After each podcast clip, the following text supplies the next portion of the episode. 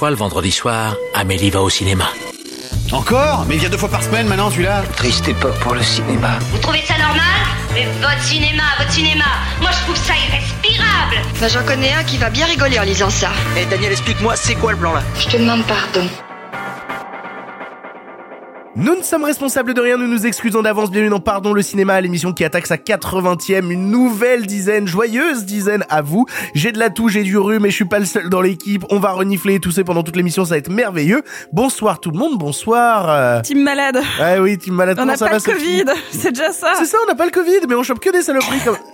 Et ben voilà, formidable. Désolé. Et bonsoir Simon, comment va-t-on? Eh ben écoute, moi je sors de ma troisième dose, j'ai l'impression d'être passé dans une centrifugeuse à la viande, c'est une sensation particulière, j'ai toujours fait des surréactions au vaccin, mais alors celle-là, elle m'a tatané la tronche comme rarement, mais c'est terminé, je suis heureux. On va être méga en forme ce soir. On va être, oh, ça, ça va être une émission incroyable. Et Rita est là ce soir, comment ça va Rita? Bah, moi ça va du coup. Euh, en, compar- en comparaison, j'ai eu une longue journée, mais je ne suis pas malade et je vais bien jusqu'à jusqu'à présent. Eh bien- Bah, c'est toi qui lead ce soir, genre Ouais. franchement, on te suit. tu, tu- tu vas repartir avec nos merdes, je te préviens. Dans cette Non, émission, non, non, non. plein de choses. On vous parle de Zai Zai Zai Zai, de Bernadette a disparu, le nouveau Richard Linklater, Compagnon avec Jaoui et Marmaille, Maigret, nouvelle mouture, ou encore Selon la police. En bref, ce sera Ils sont vivants et Blacklight. Et enfin, pour le passé, en partenariat avec TCM Cinéma, connaissez-vous TCM Cinéma SM Cinéma. TCM Cinéma, on vous parlera du troisième homme de Carol Reed. Mais d'abord, il est l'heure des actus. La vache, encore ces stupides actualités. Je déteste les actualités. Au cinéma, c'est comme ça et pas autrement. Ha ha Qu'est-ce qu'on passe au cinéma? Je suis bon. Je demandais à la Bye. Comme d'habitude, nous démarrons cette action en vous remerciant de nous suivre, quelle que soit votre plateforme de podcast où vous pouvez nous noter 5 étoiles, et même sur les réseaux sociaux, vous suivez Pardon le cinéma sur Twitter et Insta, et ça, c'est super sympa. On rappelle que si vous voulez d'autant plus soutenir l'émission, vous pouvez le faire financièrement via abonnement tous les mois. Cela vous permet de faire sauter les pubs, mais surtout d'avoir un épisode exclusif tous les mois avec un invité. Le dernier, c'était 2 heures avec le Palma Show. Pour l'écouter, rendez-vous en lien en description. D'ailleurs, en parlant de ce sujet, avant de démarrer l'actualité, on a lancé notre, bah, notre Pardon le cinéma plus, justement ce truc euh, comme un comme un Patreon, comme un Tipeee la semaine dernière, et ça a suscité énormément de questions de la part de notre communauté. C'est bien normal. Alors, hop, on prend 5 minutes pour répondre à toutes vos interrogations et tout ça en 6 questions. Est-ce que lorsqu'on s'abonne, c'est rétroactif Si jamais je prends l'abonnement dans 3 mois, je peux avoir les épisodes des mois précédents Bien entendu, dès que vous prenez l'abonnement, vous avez accès directement à l'intégralité du contenu exclusif qui a été créé par le passé. Si vous voulez soutenir maintenant, bah, n'hésitez pas, et si jamais vous voulez le faire plus tard, n'ayez crainte, le contenu vous y attendra. J'ai vu que votre abonnement permet d'avoir un flux RSS privé pour Google Podcast et iTunes. Ça arrive quand pour Spotify et Deezer? Alors oui, effectivement, c'est une feature bien sympa de la plateforme, mais qui n'est pour l'instant pas compatible avec Spotify et Deezer. Et ça, c'est pas de notre faute, c'est de la faute des plateformes type Spotify et Deezer qui sont relous et devraient bouger dans les mois à venir. D'ailleurs, c'est pas dans mon texte de réponse, mais je me permets de rajouter, il y a beaucoup de gens qui me disent écoutez le podcast sur Deezer et que Deezer fait plein de bugs sur les podcasts en général. Du coup, bah, arrêtez d'écouter des podcasts sur Deezer. Je suis désolé, ils font de la merde en permanence, c'est pas notre faute. On va avoir des problèmes. C'est vrai. En bref, en attendant, ça change rien au fait que vous pouvez vous abonner quand même et nous soutenir et accéder à tous les contenus soit via le site d'Acast sur ordinateur, soit via l'appli Acast sur mobile. Vous y perdez rien, vous y gagnez seulement. J'ai vu que vos premiers invités c'était le Palma Show. C'est pour ça que vous avez autant sucé leur film? Alors, alors, alors, alors, il faut répondre. On, on attaque les questions moins sympathiques. Effectivement, on s'est posé la question d'inviter ou non le Palma Show pour débuter, mais le fait est que ça fait des années qu'on aime leur travail, qu'on aime les vedettes qu'on a vues il y a un moment, et que surtout, bah, ils sont venus dans l'émission hors promo une semaine après la sortie du film, à un moment où normalement on ne parle plus et on laisse les chiffres se faire en salle. Et d'ailleurs, bah, merci à eux pour ça. N'ayez crainte pour les prochains invités, histoire de pas semer la confusion. On essaiera d'inviter que des gens qui sont hors du cadre de la promo, que des gens qui n'ont pas de film à défendre, de bouquin à défendre ou quoi que ce soit. Ce sera peut-être un peu plus dur pour nous de trouver ces gens-là parce que ça veut dire que quand ils sont pas en promo, ils sont très occupés. Mais peut-être qu'ainsi vous serez rassurés et c'est notamment le cas de notre prochaine invitée. Elle sera dans un cadre hors promo. Ça nous fait très plaisir de la recevoir. Vous en saurez plus dans quelques semaines. Vous dites que l'abonnement est à 6 balles, mais vous avez oublié les taxes, hein? Oui, effectivement, c'est c'est marqué sur la page d'abonnement, mais j'ai oublié comme un teubé de le préciser. Il y a des taxes. Voilà, il y a des taxes, donc ça fait passer le prix du palier le plus haut de 6 balles à 7,20€. C'est- C'est c'est ma faute. Je suis désolé, sorry, j'aurais dû préciser. C'est pas des chiffres qu'on impose, c'est la plateforme qui est faite comme ça avec ces chiffres-là. Et c'est même marqué quand vous vous abonnez, il y a marqué 6 euros hors taxe. J'aurais dû le préciser. Moi, je veux bien m'abonner, mais seulement si euh, ça permet de virer de l'émission, euh, j'aime pas ses avis. Malheureusement, ce n'est pas possible car que tu le veuilles ou non, chaque chroniqueur est indispensable à l'émission et ne fera pas des allers-retours à ton bon vouloir, comme dirait Fantasio 974. Oui, mais c'est pas toi qui décide. Si jamais ça te dérange autant, nous t'encourageons à couper le son lorsque certains parlent et t'adonner pendant ce temps-là à des pratiques bien plus sympathiques, comme apprendre la politesse. Et bah, je vous aime bien, mais perso, je suis pas hyper fan de ce système. Je comprends parfaitement, et c'est bien pour ça qu'il est pas obligatoire. Si vous décidez de ne pas soutenir l'émission financièrement, ou si vous en avez pas les moyens, ou que sais-je, il y a plein de raisons possibles, vous n'y perdez rien. Vous aurez toujours votre épisode chaque semaine, votre édito le lundi, et hop, la vie sera toujours aussi belle. Au contraire, si vous décidez de nous soutenir financièrement, bah vous gagnez un épisode en plus tous les mois. C'est donnant-donnant, quoi. C'est un système qui peut plaire, qui peut déplaire, c'est celui qu'on a choisi. On espère avoir répondu à toutes vos questions. Merci en tout cas pour ceux qui nous soutiennent déjà et ont pu profiter de l'épisode avec le Palmacho. Vous êtes des gens trop cool.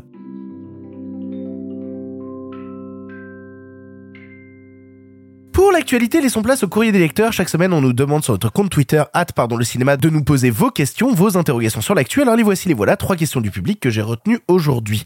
Alors la première, on va pas vraiment y répondre parce qu'on n'a pas vraiment tous les éléments, mais c'est une question qui est beaucoup revenue, donc on est obligé d'en parler. Euh, Cyclope Évosion nous demande, pensez-vous que les incidents en Ukraine affectent euh, le cinéma comme l'avait fait le Covid? Alors, on pourrait répondre longtemps, commencer à citer des exemples, parler de l'industrie cinématographique qui a continué d'exister à l'époque de la Seconde Guerre mondiale, etc. Ou même on pourrait parler de conflits plus précis, la guerre du Kosovo, la guerre du Golfe et tous ces trucs-là qui n'ont jamais arrêté l'industrie cinématographique. Ce qui est sûr, c'est que ça risque d'impacter à un moment ou un autre l'industrie du cinéma ukrainien et l'industrie du cinéma russe. Ça, c'est certain. Après, pour le reste, euh, je suis pas sûr qu'on ait plus d'éléments à donner là-dessus. C'est trop tôt, c'est trop jeune, on n'a on n'a pas Alors, les ce qu'on détails. peut peut-être éventuellement dire, je suis pas intimement convaincu que ça change fondamentalement grand chose pour ce qui est du cinéma russe, qui est déjà un cinéma, si j'ose dire, euh, un cinéma bah, qui euh, évolue sous un régime autoritaire, c'est-à-dire qu'il y a quantité de films qui sont empêchés, quantité d'artistes et de réalisateurs qui sont embastillés, interdits de sortir du territoire ou littéralement enfermés. Je pense pas que la situation actuelle modifie dans l'immédiat cette situation-là. Euh, concernant euh, concernant l'Ukraine, il faut se rappeler qu'il y a eu des films. En fait, ça va influencer le cinéma en termes de thématiques dans la région. Euh, on se souvient qu'il y a quelques années à Cannes, il y avait eu Donbass, qui était un film assez passionnant, très compliqué, hein, et enfin compliqué, dur et euh, on va dire pour le dire très rapidement problématique à plein d'endroits, mais vraiment passionnant, mais qui traitait donc effectivement des problématiques et de la situation au Donbass. Bah, il est très logique que ces événements, comme tous les événements historiques, pour le dire très rapidement, vont marquer euh, thématiquement les films. Mais alors en termes de qu'est-ce que ça va permettre, empêcher et limiter, il est bien trop tôt pour euh, oser répondre, me semble-t-il. La seule chose peut-être à laquelle je pense, c'est le fait que ce matin, euh, toutes les ouvertures de bourse étaient dans le négatif, ce qui veut un peu tout et rien dire parce que même, euh, Ah bah, la, même la- Russie, ça s'est craché. Le Bitcoin aussi s'est effondré. Euh, Bon, le Bitcoin, il suffit d'un tweet et ils s'en vont, mais Ouais, c'est exactement ça. Mais, mais en, en l'occurrence, le, pour l'instant, on peut pas trop spéculer. C'est vrai que c'est des questions qui viennent beaucoup trop tôt. On sait même pas ce qui va se passer politiquement, donc euh, on peut même pas penser au cinéma pour l'instant, je pense. Et rappelons qu'à l'heure à laquelle nous enregistrons, tout ça a démarré il y a moins de 24 Oui, heures. c'est- c'est- voilà, c'est ça, on n'a est bien pas de trop tôt, euh, même, même la chute de la bourse, c'est pas à 24 heures qu'on voit une chute de bourse, c'est même pas une tendance. J- j- J'adore quand on passe notre temps à répondre très longuement à une question en disant qu'il est bien trop tôt pour y répondre. Oui, mais c'est intéressant de dire C'est- pourquoi. c'est- C'est c'est vraiment Jonathan Cohen dans la flamme. c'est- vraiment ça. ce moment-là. Oui, j'ai ma réponse, mais, Mais il est bien trop tôt pour le dire. Oui, oui, mais c'est très intéressant de dire pourquoi il est trop tôt et pourquoi Oui. justement aussi euh, aider les gens qui nous écoutent à repérer. Euh, le problème, c'est souvent les gens qui parlent très vite, trop tôt de ce à quoi ils ne connaissent rien. Donc autant justement expliquer pourquoi on ne peut pas répondre. Bah alors c'est aussi ce qu'on a vu fleurir sur les réseaux sociaux des gens qui étaient euh, experts euh, il y a il y a quelques semaines euh, en euh, en Covid-19 et qui maintenant sont des experts en géopolitique. C'est passionnant à quel point tout le monde sont des experts. Question suivante qui nous vient de Ramirez Gomez qui nous demande que pensez-vous de l'accord récent signé entre Netflix et le cinéma français? Euh, alors on en avait déjà un petit peu parlé parce que ça vient de la refonte de la chronologie des médias et ça a été signé cette semaine l'accord entre le cinéma français et Netflix qui va permettre à Netflix de ne plus avoir les films au bout de 36 mois mais au bout de 15 mois maintenant en échange d'un investissement de la part de Netflix de je 40 crois, millions. Ouais ouais c'est 30, 30 ou 40 millions. quelque 4% chose de leur ça. chiffre d'affaires. Voilà, exactement. Et donc du coup, euh, ça a posé plein de questions qui ont été répondues en fait cette semaine, notamment est-ce que Qui ont euh, été vite répondus pour être oui, ça a été extrêmement vite répondu, comme toutes les questions, euh, et qui était par exemple ce, ce truc de euh, est-ce que du coup maintenant que Netflix fait partie de- du système français, on va voir euh, Netflix débarquer à Cannes? Et Netflix a tranché le truc très rapidement parce que beaucoup de gens spéculaient sur est-ce qu'on aurait le film Blonde d'Andrew Dominique qui viendrait au festival de Cannes? Et Netflix a dit non non non, on vient pas à Cannes encore cette année. Euh, les lignes bougent, mais euh, bougent pas partout. Alors, euh, elle bouge pas partout, mais surtout, il y a aussi des cycles de temps qu'il faut bien prendre en compte. Déjà, j'ai envie de te dire, quand bien même euh, Netflix aurait souhaité aller à Cannes, moi, je suis pas étonné qu'il n'emmène pas Blonde d'Andrew Dominique. Attention, hein, j'ai pas vu le film et j'ai pas de théorie sur est-il réussi ou non. Moi, c'est- moi il m'excite beaucoup ce film. Mais- très très hâte le voir. Il m'excite beaucoup, là n'est pas la question. Mais ce que je veux dire, c'est que les films d'Andrew Dominique présentés à Cannes n'ont pas, loin s'en faut, toujours été très bien accueillis. Et que moi, si j'étais le distributeur, l'ayant droit d'un film d'Andrew Dominique, c'est pas à Cannes que j'irais le présenter, c'est à Venise, qui a réputation, on va dire, d'être relativement bienveillant. Et je dis ça, alors sans malice aucune, hein, mais d'être bienveillant à l'égard du cinéma américain. Donc très concrètement, il s'est un peu fait, il s'est pas fait saucer à Cannes. Bah tu sais pas là où tu vas le ramener quand tu vas ressortir un de ses films. Mais mais ensuite, euh, alors il faut bien voir, voilà, comme tu le disais, euh, cet accord est la suite donc de l'accord général sur la chronologie de médi- des médias, qui est déjà l'émanation de euh, de la, mon Dieu, pas l'accord, de comment est-ce qu'on appelle ça, euh, du décret SMAD, S M S M A D de l'Union européenne, qui Bah, de toute façon, permet ça fait trois ans qu'ils qu'ils accumulent les décrets, décrets sur décrets sur décrets, et notamment le décret SMAD, pour l'expliquer rapidement, qui vient justement obliger euh, les plateformes à verser une partie de leur chiffre d'affaires dans la production cinématographique française. Alors en fait, il ne les oblige pas, il l'autorise, il donne les moyens légaux aux États de le réclamer. C'est-à-dire qu'un État qui dirait, bah moi, moi j'en ai rien à faire, je veux faire du dumping, moi je vous demande, je vous demande pas euh, d'investir, euh, bah, il se passera rien. En revanche, un État devient fondé à demander à ceux qui, on va dire aux auteurs des pla- aux plateformes numériques, devient fondé à leur demander des sioux. Euh, ce qu'il faut noter, c'est que pour l'instant, c'est un accord à minima. Vu la stratégie et de Netflix et de l'État français, on peut penser que dans quelques années, je pense qu'il sera révisé parce que c'est encore vraiment un accord à minima. C'est 4% de leur chiffre d'affaires avec 30 millions d'euros minimum d'investissement. Et puis aussi, tu as parlé de l'Union européenne et ce, ce fameux décret. En fait, ça fait littéralement depuis les années 80 que l'Union européenne et la France se crêpent le chignon là-dessus, parce que euh, l'Union européenne est plutôt laxiste et ils voient ça d'un point de vue très économique, tandis que la France, de base très exception culturelle depuis toujours, l'exception française, euh, est pas très très d'accord avec ce fait-là. Et même dans les années 80, il y avait des problèmes avec les- la vente de DVD à l'étranger et en France sur euh, est-ce que euh, on, si on vend des, des étrangers Bah, sur le territoire français, mais oui, euh, pardon, oui. VHS, oui, écoute, je n'étais pas née à ce moment-là, euh, mais Oh là là J'ai ça très, vous très non mal. plus, hein, les mots, dis donc. Mais moi, non, j'ai grandi avec les les années VHS. 80 Bah, Non, mais avec les VHS. Ah oui, bah moi aussi, hein. Enfin, Mais moi aussi, j'étais né dans les années 80. Excusez-moi, mais à culpa Je Maxime. vous emmerde. Mais tout ça pour dire, tout ça pour dire que simplement il y a un problème de, de compétence de qui, euh, non, pas de, de compétence, euh, c'est la compétence de qui? Est-ce que c'est l'État ou l'Union européenne? Et avec la France, ça se frite, alors que par exemple avec plein d'autres pays de l'Union européenne qui sont peut-être moins des pays de cinéma, mais quand même, euh, c'est beaucoup plus euh, fluide parce que ils sont un peu plus laxistes sur l'idée qu'on vend du produit culturel en ligne ou pas, ils s'en foutent. Mais justement, c'est plutôt une victoire de la France et qui, on va dire, ne contraint pas les autres États, mais leur donne, s'ils le souhaitent, des outils législatifs pour demander à ceux qui interviennent sur leur marché intérieur, euh, dans la culture, bah, tout simplement de participer euh, au marché intérieur. Dernière question de Kilmer qui nous dit que Variety a annoncé la diffusion de huit remises de récompenses hors antenne aux Oscars. Euh, il y a notamment énormément de catégories qui ont sauté, euh, qui sont des Césars, euh, pardon, des Césars, des Oscars techniques. Euh, donc on parle du son, on parle du montage, on parle de la meilleure bande originale et on parle surtout de tout ce qui est court métrage, court métrage d'animation, euh, documentaire et tout. Euh, toutes ces choses-là ne seront plus diffusées pendant la cérémonie des Oscars et seront diffusées en petites pastilles enregistrées avant et qui seront balancées dans l'émission. En gros, la cérémonie des Oscars va se recentrer sur les stars et plus sur les euh, plus petits métiers, les petites mains qui en fait font les films. Qu'est-ce qu'on en pense de ce truc-là? On est tous d'accord pour dire que c'est de la merde et que c'est un scandale. Voilà, je pense. euh, C'est honteux. C'est honteux parce que euh, les Oscars, comme les Césars, comme toutes les grandes cérémonies qui sont regardées en effet pour les pour les raisons qu'ils ont choisies, c'est savoir que ceux qui ne sont pas particulièrement cinéphiles mais qui aiment bien soit voir euh, le côté spectacle, comment ça se déroule de temps en temps pour les Oscars, il y a des personnalités qui viennent présenter qui qui peuvent être attractives pour le grand public ou pour le côté vraiment euh, glamour, paillettes, star, mais ça permet aussi de regarder les prix techniques et peut-être d'avoir un panel plus large de ce qu'ils ont l'habitude de voir. Et c'est aussi une bonne récompense pour tous ces, toutes ces personnes qui sont au top de leur art et qui sont moins sous les feux des projecteurs. Donc moi, je trouve ça vraiment honteux qu'on enlève les prix techniques, qu'on enlève les costumes et surtout qu'on enlève les courts-métrages et les documentaires comme s'ils n'étaient pas des œuvres cinématographiques aussi importantes ou aussi euh, importantes juste de reconnaissance aux yeux de tout le monde que euh, les longs-métrages et les, euh, bah, les, stars viennent dans des robes à 600 000 balles, quoi. Mais en fait, c'est c'est c'est littéralement moi ce qui me rend le plus triste là-dedans, c'est que vu que c'est des gens qui sont très très peu mis en lumière, une des rares fois où ils étaient mis en lumière, c'était pendant les Oscars. Et leur enlever ça, c'est leur enlever leur plus grosse source d'exposition. Et je trouve ça d'une tristesse euh, infinie. Et puis en plus, moi ce que je trouve intéressant, c'est que euh, clairement ABC, qui est donc propriété de Disney, essaie de faire en sorte d'avoir le maximum de gens parce qu'il voit bien que les audiences des Oscars sont en chute libre depuis des décennies.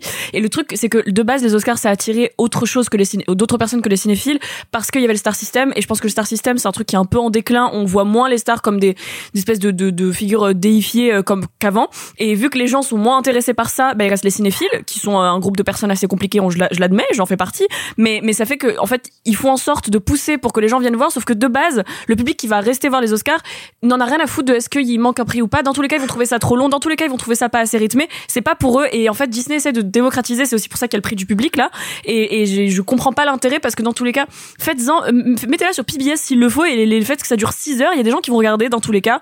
Et je vois pas l'intérêt de, de, de, de dénigrer. Vraiment, c'est limite classiste de dire euh, au monteur de film. Moi, ça me fait trop rire. Alexandre Desplat ne, Desplat, Desplat ne sera jamais plus sur la scène des Oscars. appelons-le Alexandre. Alexandre. Alex ne sera jamais plus sur la scène des Oscars. Et moi, je trouve ça trop drôle. Enfin, c'est pas le plus grave, mais je veux dire, ça n'a aucun sens de de- d'enlever le corps de métier qui font presque plus de sens de les voir sur scène pour euh, en termes de légitimité. C'est plus facile de reconnaître un bon monteur peut-être qu'un bon acteur ou une bonne actrice. Enfin bref. Alors moi je te dirais, je trouve absolument pas ça scandaleux, je trouve ça stratégiquement débile. Euh, Pas scandaleux parce que euh, tu vois le prix du meilleur architecte de France, bah, c'est pas diffusé à la télé, Euh, le meilleur ouvrier de France, c'est pas diffusé à la télé.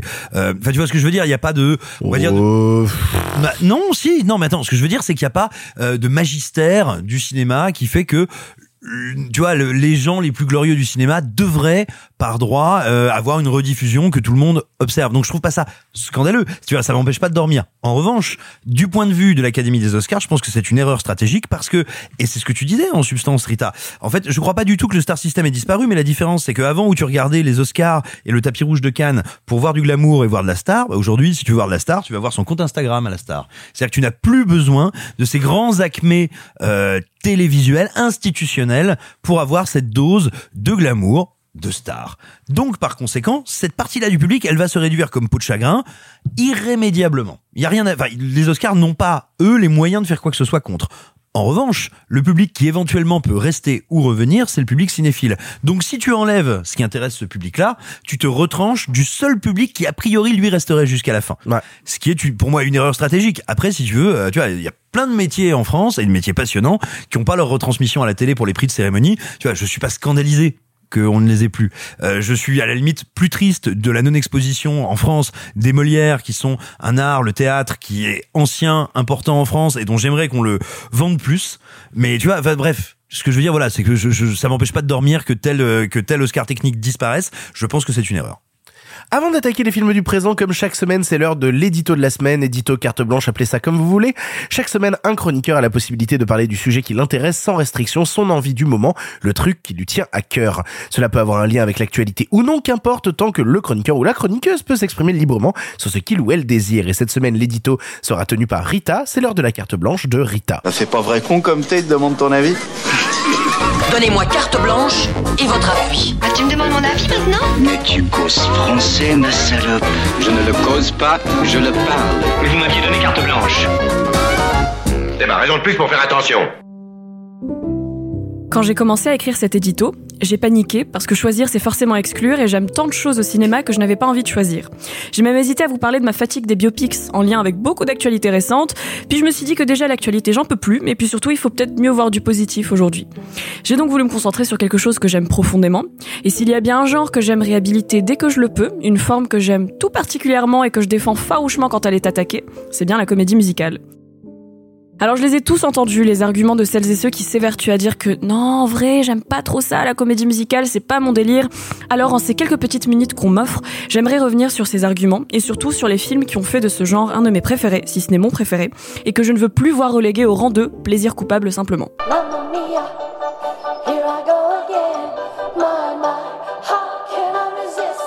Car si j'ai découvert le genre avec Mamma Mia, ses excès, ses plages, ses reprises d'abat et son trop plein de cocktails qui débordent de l'image, ou High School Musical et son côté camp exceptionnel, je conviens que c'était peut-être pas le film pour convaincre les sceptiques de se plonger dans les univers souvent en technicolor des comédies musicales.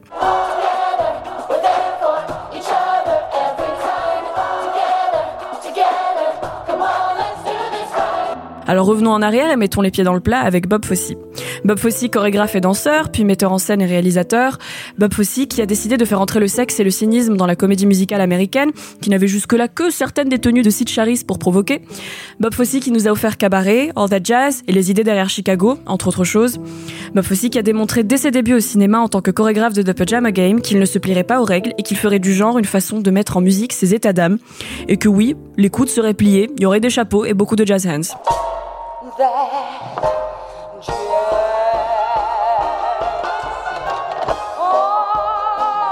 Dans Cabaret d'ailleurs, on retrouve le contre-argument parfait aux personnes qui me disent "Ouais, mais c'est pas réaliste parce que quand les gens s'arrêtent de parler et commencent à chanter et danser d'un coup, j'arrive plus à suivre et puis en plus ça rajoute rien à l'histoire." Bref, soit. Mais enfin ça, je vous rétorquerai que déjà il suffit d'appliquer la suspension consentie de la réalité, qu'on fait toutes et tous déjà du moment qu'on se branche devant un film. Mais soit, j'entends. Eh bien dans Cabaret, Bob Fosse passe outre et nous présente des personnages qui ne chantent que lorsqu'ils sont sur scène, sur un cabaret donc.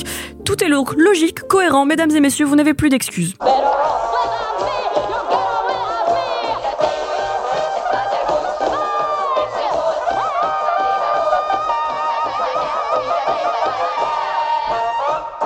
De même pour toutes celles et ceux qui me répondent que non, mais dans les comédies musicales, c'est toujours tout joyeux, tout fun, bisounoursland, etc. Eh bien, je vous demande, ce qu'il y a de fun dans un film sur les nazis, cabaret, ou dans un film testament sur un homme qui sait qu'il va mourir très vite et qui se fait mourir encore plus vite, All That Jazz. All Jazz d'ailleurs qu'on compare souvent au 8,5 de Fellini, ce qui n'est pas peu dire. Si vous persistez à dire que ce n'est pas votre tasse de thé, déjà vous êtes nul. Et ensuite, je vous défie de vous plonger dans All That Jazz, que le spectacle commence de son titre VF, et de ne pas y voir l'horreur de l'exercice auquel se prête Bob Fosse, qui se met en scène lui-même, mais aussi ses démons, ses névroses, et s'accompagne littéralement vers la mort qu'il personnifie en une femme qu'il a envie de baiser. Voilà.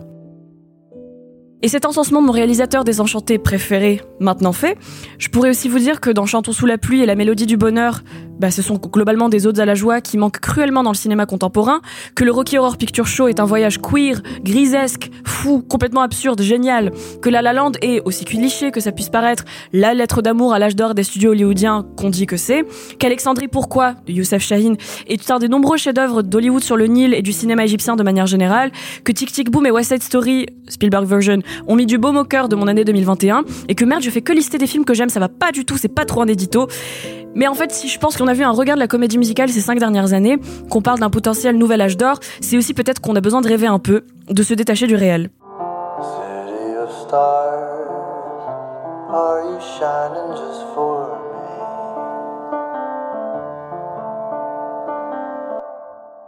En vérité, si j'aime tant les comédies musicales, c'est qu'elles arrivent à mêler le cinéma et la musique dans un ensemble tantôt jovial, tantôt franchement déprimant, voire Bob Fosse comme on l'a dit. Et vu que j'ai deux amours, le cinéma et la musique, tout y est. Chanter pour parler, danser pour se mouvoir, c'est un peu le corps qui prend le dessus pour aller au-delà des mots et des gestes, c'est ne plus prendre au sérieux la vie et à la fois la dramatiser à outrance. Et alors, au moment de l'âge d'or, quand le Technicolor s'impose à l'écran et que, que les couleurs explosent de partout, quand les mélodies accompagnent les dites couleurs et quand par une petite magie que je ne m'explique pas, les astres s'alignent et nous donnent le spectacle d'une comédie musicale sublime, comment ne pas tomber amoureuse de ce qu'on voit J'ai sciemment évité de revenir sur l'historique, pourtant ô combien passionnant de, cette, la comédie musicale au cinéma, parce que je voulais me concentrer sur ce que je ressens quand je les vois, vu que c'est finalement un peu le but de tout- toute cette grande affaire d'art qu'on appelle le cinéma. Et puisque je ne suis aujourd'hui que liste, pas qu'aujourd'hui d'ailleurs, je vais continuer. Alors merci Bob Fosse, oui encore lui, mais aussi merci Fred Astaire, Gene Kelly, Ginger Rogers, Sid Charisse, Audrey Hepburn, Gwen Verdon, Damien Chazelle, Stanley Donnell, les frères Gershwin, Steven Sondheim, Tim Curry, Youssef Chahine, Mary Streep, Ariana DeBose, Henry King, Julie Andrews et toutes les autres formidables personnes qui ont créé des de rêve où même le cauchemar est sublimé par la musique et par les couleurs. Et puis je redis une dernière fois merci Bob Fosse, rien que pour le plaisir d'avoir prononcé son nom en tout 11 fois au cours de cet édito, lui dont on ne parle que trop peu. Et puis voilà, j'aime la comédie musicale et je vous recommande de vous y plonger. Merci beaucoup Rita pour cet édito et on va donc attaquer maintenant les films de la semaine qui n'ont rien à voir avec les comédies musicales. On va tout de suite partir dans un univers très absurde, un univers français, un univers de bande dessinée. On va vous parler de Zai Zai Zai Zai. Euh, par contre, pour le Uno, euh, je suis un peu comme vous. Au bout d'un moment, ça me gâte. Le fugitif a été repéré dans un village de Lozère. Il y en a un parmi vous qui parle lozérien? Moi j'ai un ami qui a fait la fac. Il sait parler lozérien Non, c'était fac de sciences. J'ai cueilli les fleurs et je suis tant que j'ai pu. J'ai attendu, attendu, elle n'est jamais venue. Excusez-moi, monsieur, ça vous dérangerait de chanter avec nous Parce que euh, vous cassez un peu la dynamique du départ en vacances, là. Je, je la connais pas la chanson. Ça fait du stop Et ça connaît même pas les paroles des chansons Zai Zai Zai Zai est un long métrage français adapté de la bande dessinée de Fab Caro du même nom avec Jean-Paul Rouve, Julie Depardieu, Ramsey, Yolande Moreau et même Julie Gaillet. Et même d'ailleurs Nicolas Bernot à qui je fais des bises. On y suit Fabrice, acteur à succès qui a oublié sa carte de fidélité au supermarché. Le voilà lancé dans une chasse à l'homme où Fabrice va devenir rapidement l'ennemi public numéro 1. On l'a tous vu ici et je vais commencer sur Zai Zai Zai Zai parce que je suis un grand fan de l'œuvre de, de Fab Caro et de son travail que ce soit en roman ou en bande dessinée. Et notamment, je trouve ça très intéressant que l'univers de Fab Caro soit énormément adapté au cinéma. On l'avait eu euh, il y a pas longtemps avec Le Discours, euh, qui avait aussi euh, marqué un petit peu son moment. Zai Zai Zai Zai, lui, se posant dans quelque chose de beaucoup moins introspectif et de beaucoup plus absurde. C'est ce là où c'est passionnant Zai Zai Zai Zai à lire, parce que je suis obligé quand même de parler du matériel de base, c'est que c'est une BD qui se lit en un quart d'heure, 20 minutes à tout péter.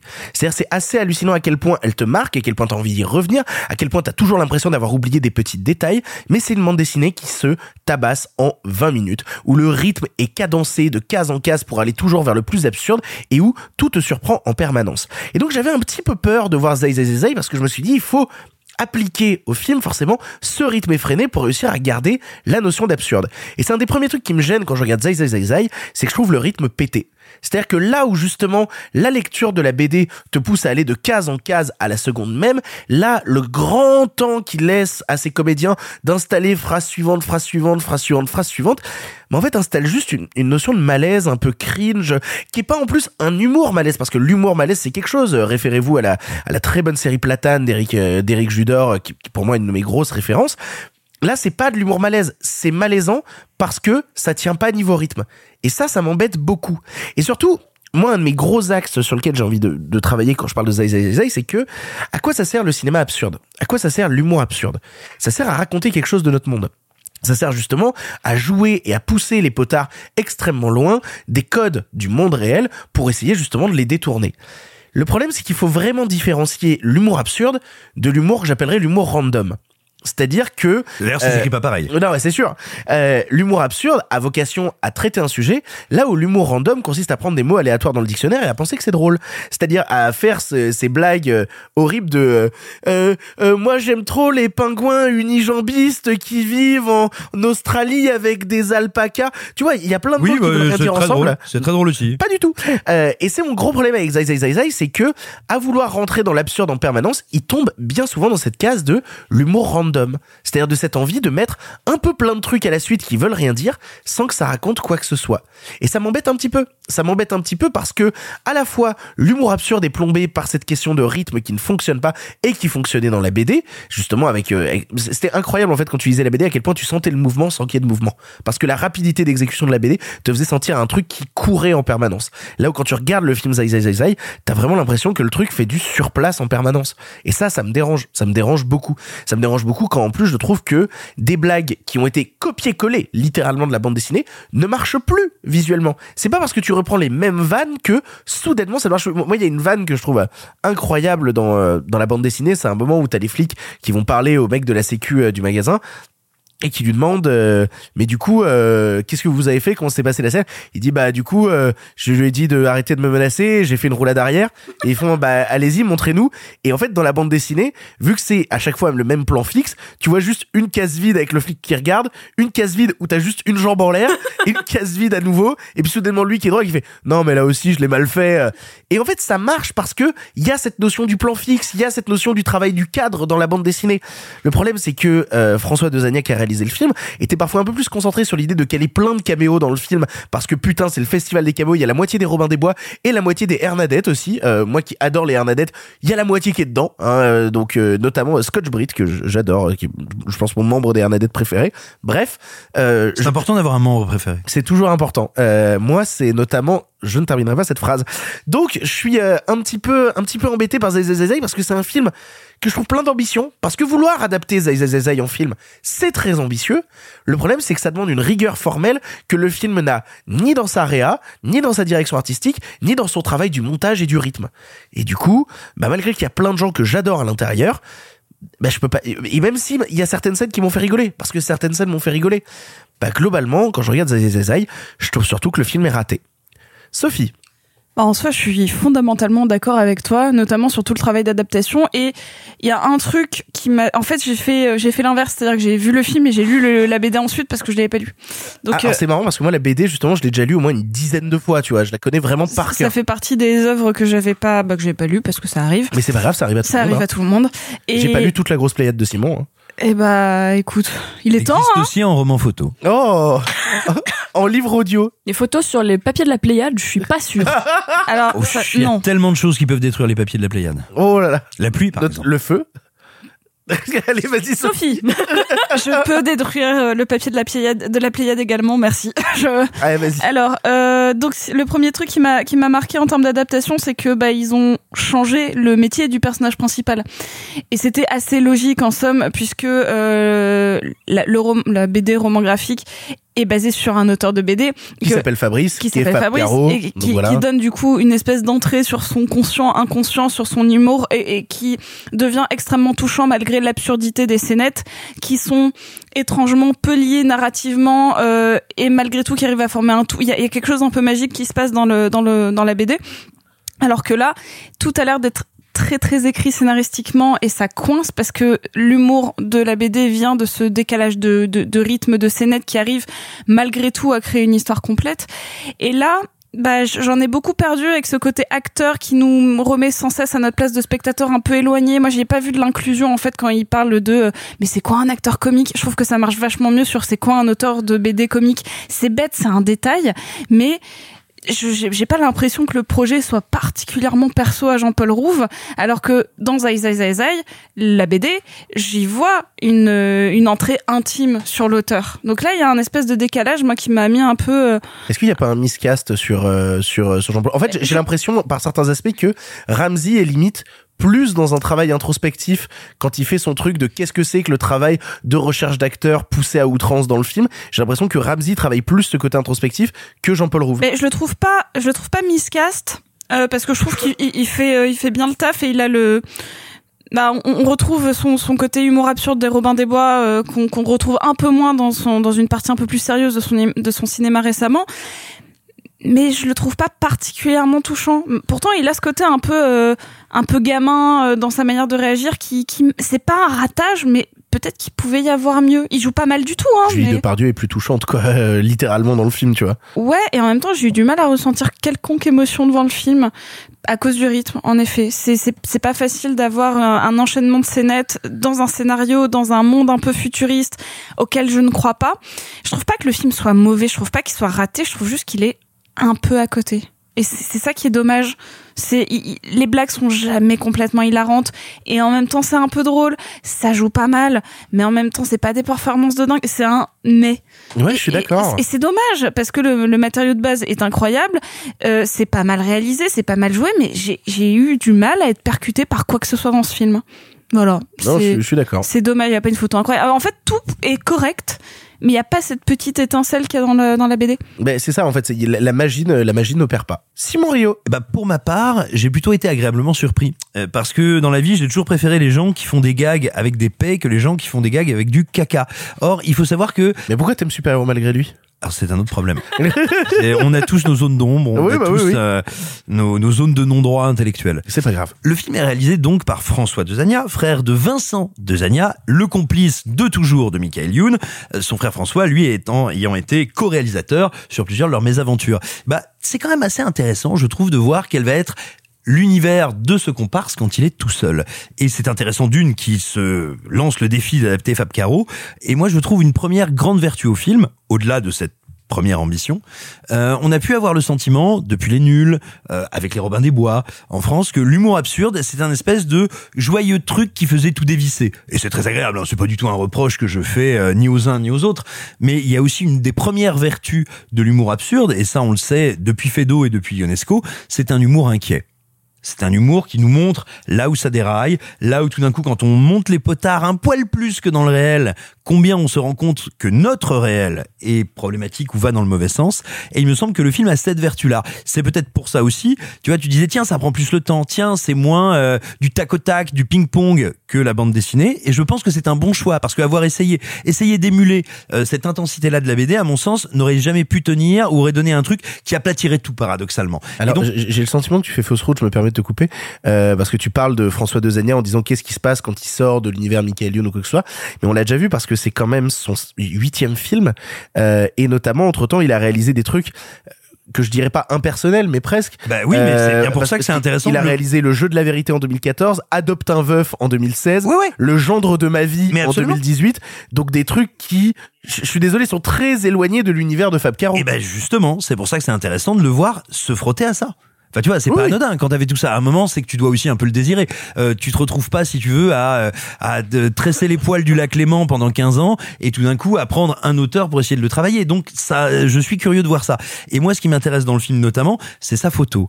Les cinq premières minutes, je me dis, oh là là, c'est un peu délavé, c'est un peu triste, c'est un peu gris, c'est un peu moche. Et en fait, il y a une vraie, il y a un vrai positionnement parce que c'est pas une photo classique de cinéma français, enfin pas de cinéma français. C'est pas une photo classique de comédie française. C'est une photo qui va, si, qui va dans des tons un peu mordorés, un peu verts, un peu tristouille. C'est un vrai choix, c'est une vraie position. Et en fait, le film, moi, je trouve qu'il a une manière. Déjà, il me fait rire. Jamais hurler de rire, hein. certes. Je suis bien d'accord avec vous. Mais il a une manière de mettre le doigt sur notre espèce de premier degré permanent à tous que je trouve assez intéressante, assez plaisante. Après, là où je vous rejoins, il a un énorme problème qui est même plus que la mise en scène parce qu'il y a plein de trucs intéressants dans le montage, dans le dans euh, le mixage sonore, il y a plein de trucs qui fonctionnent à ce niveau-là. Pour moi, il y a un vrai problème dans le découpage. Vraiment, dans les plans qui sont choisis, la valeur des plans. Et effectivement, peut-être parce qu'il a voulu émuler euh, ce côté un peu strip que peut avoir la BD avec justement ces plans euh, très, euh, tu l'as dit, qui ressemblent à des plans fixes de cinéma. On pourrait presque dire que c'est de l'absurde qui rencontre du charisme acquis. Euh, et ben, Là, pour le coup, avoir essayé d'émuler ça au cinéma, ça crée un espèce de ton, bah, quelque chose d'un peu atone, justement. Ça n'est pas un ton. Ce qui fait qu'à un moment, tu te sens désinvesti et tu te désintéresses. Mais en revanche, moi, je suis pas tout à fait d'accord avec vous. J'aime beaucoup les choix des comédiens. Je trouve que c'est intéressant, justement, d'avoir déplacé d'un auteur de BD. Parce que, évidemment, tu lis une BD, tu sais que c'est cet auteur de BD qui se met en scène. Je trouve ça intéressant de le déplacer parce que ça aurait pas beaucoup de sens de le retranscrire Oui, tel oui, quel mais ça raconte rien du côté du personnage de Jean-Paul Rouve. Ça raconte beaucoup plus sur ce qui l'entoure, sur le star system à travers le personnage de Julie Gaillet, sur le personnage de Ramsey. C'est plus intéressant de regarder autour que de regarder au final l'introspection de Jean-Paul Rouve dans le Mais film. parce que le film, mais c'est une adaptation et il n'est plus là pour raconter l'introspection du personnage principal. Il est là pour nous raconter comme notre société est devenue une société où tout est absolument grave et où tout est absolument au premier degré. Il n'arrive pas totalement à atteindre son but et il, et il se casse les dents sur son ambition parce que me semble-t-il, le découpage est très terne. Hélas, c'est son grand problème. Mais je trouve qu'il y a de très jolies choses dedans, plein de jolies trouvailles et que c'est une tentative intéressante. Rita, pour conclure. Alors moi je n'ai pas lu la BD du tout, euh, ni avant ni après. J'ai lu certaines BD de Fab Caro et j'ai lu le, le discours entre autres choses, mais donc je suis pas du tout familière de l'univers de Zai Zai Zai Zai. Et la première chose que je remarque quand je vois ce film, c'est qu'il est moche. Et si moi je rem- non mais parce que franchement je suis pas une personne Eh très ben, vous portée. êtes pas d'accord sur la photo, ça y est. Bah, le truc, c'est que vu que je suis pas hyper portée sur la mise en scène de manière générale, habituellement, moi, c'est d'abord le scénario et après je vois le reste. Mais alors, si moi je remarque que c'est moche et qu'il y a aucune mise en scène, c'est vraiment, je pense qu'il y a un petit souci quelque part, en tout cas de mon point de vue personnel. Ça m'a rappelé en termes de mise en scène quelque chose, mon aberration de l'année 2021 que, que Simon a adoré, qui est Orange Sanguine, qui est le film que j'ai le plus détesté. C'était le pire moment de mon année.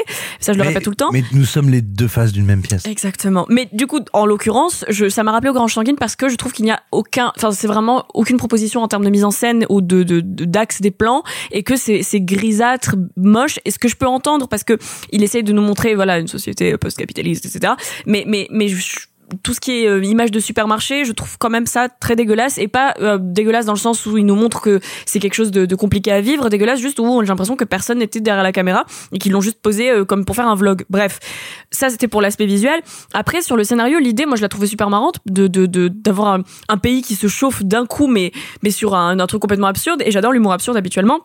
Mais j'aime bien l'humour absurde et vous l'avez déjà dit euh, tous les deux, et, enfin tous les, tous les trois même, euh, que globalement si l'humour absurde n'est pas suivi d'un d'un ce n'est pas suivi d'un propos politique ou, à- ou au moins euh, d'un propos quelconque.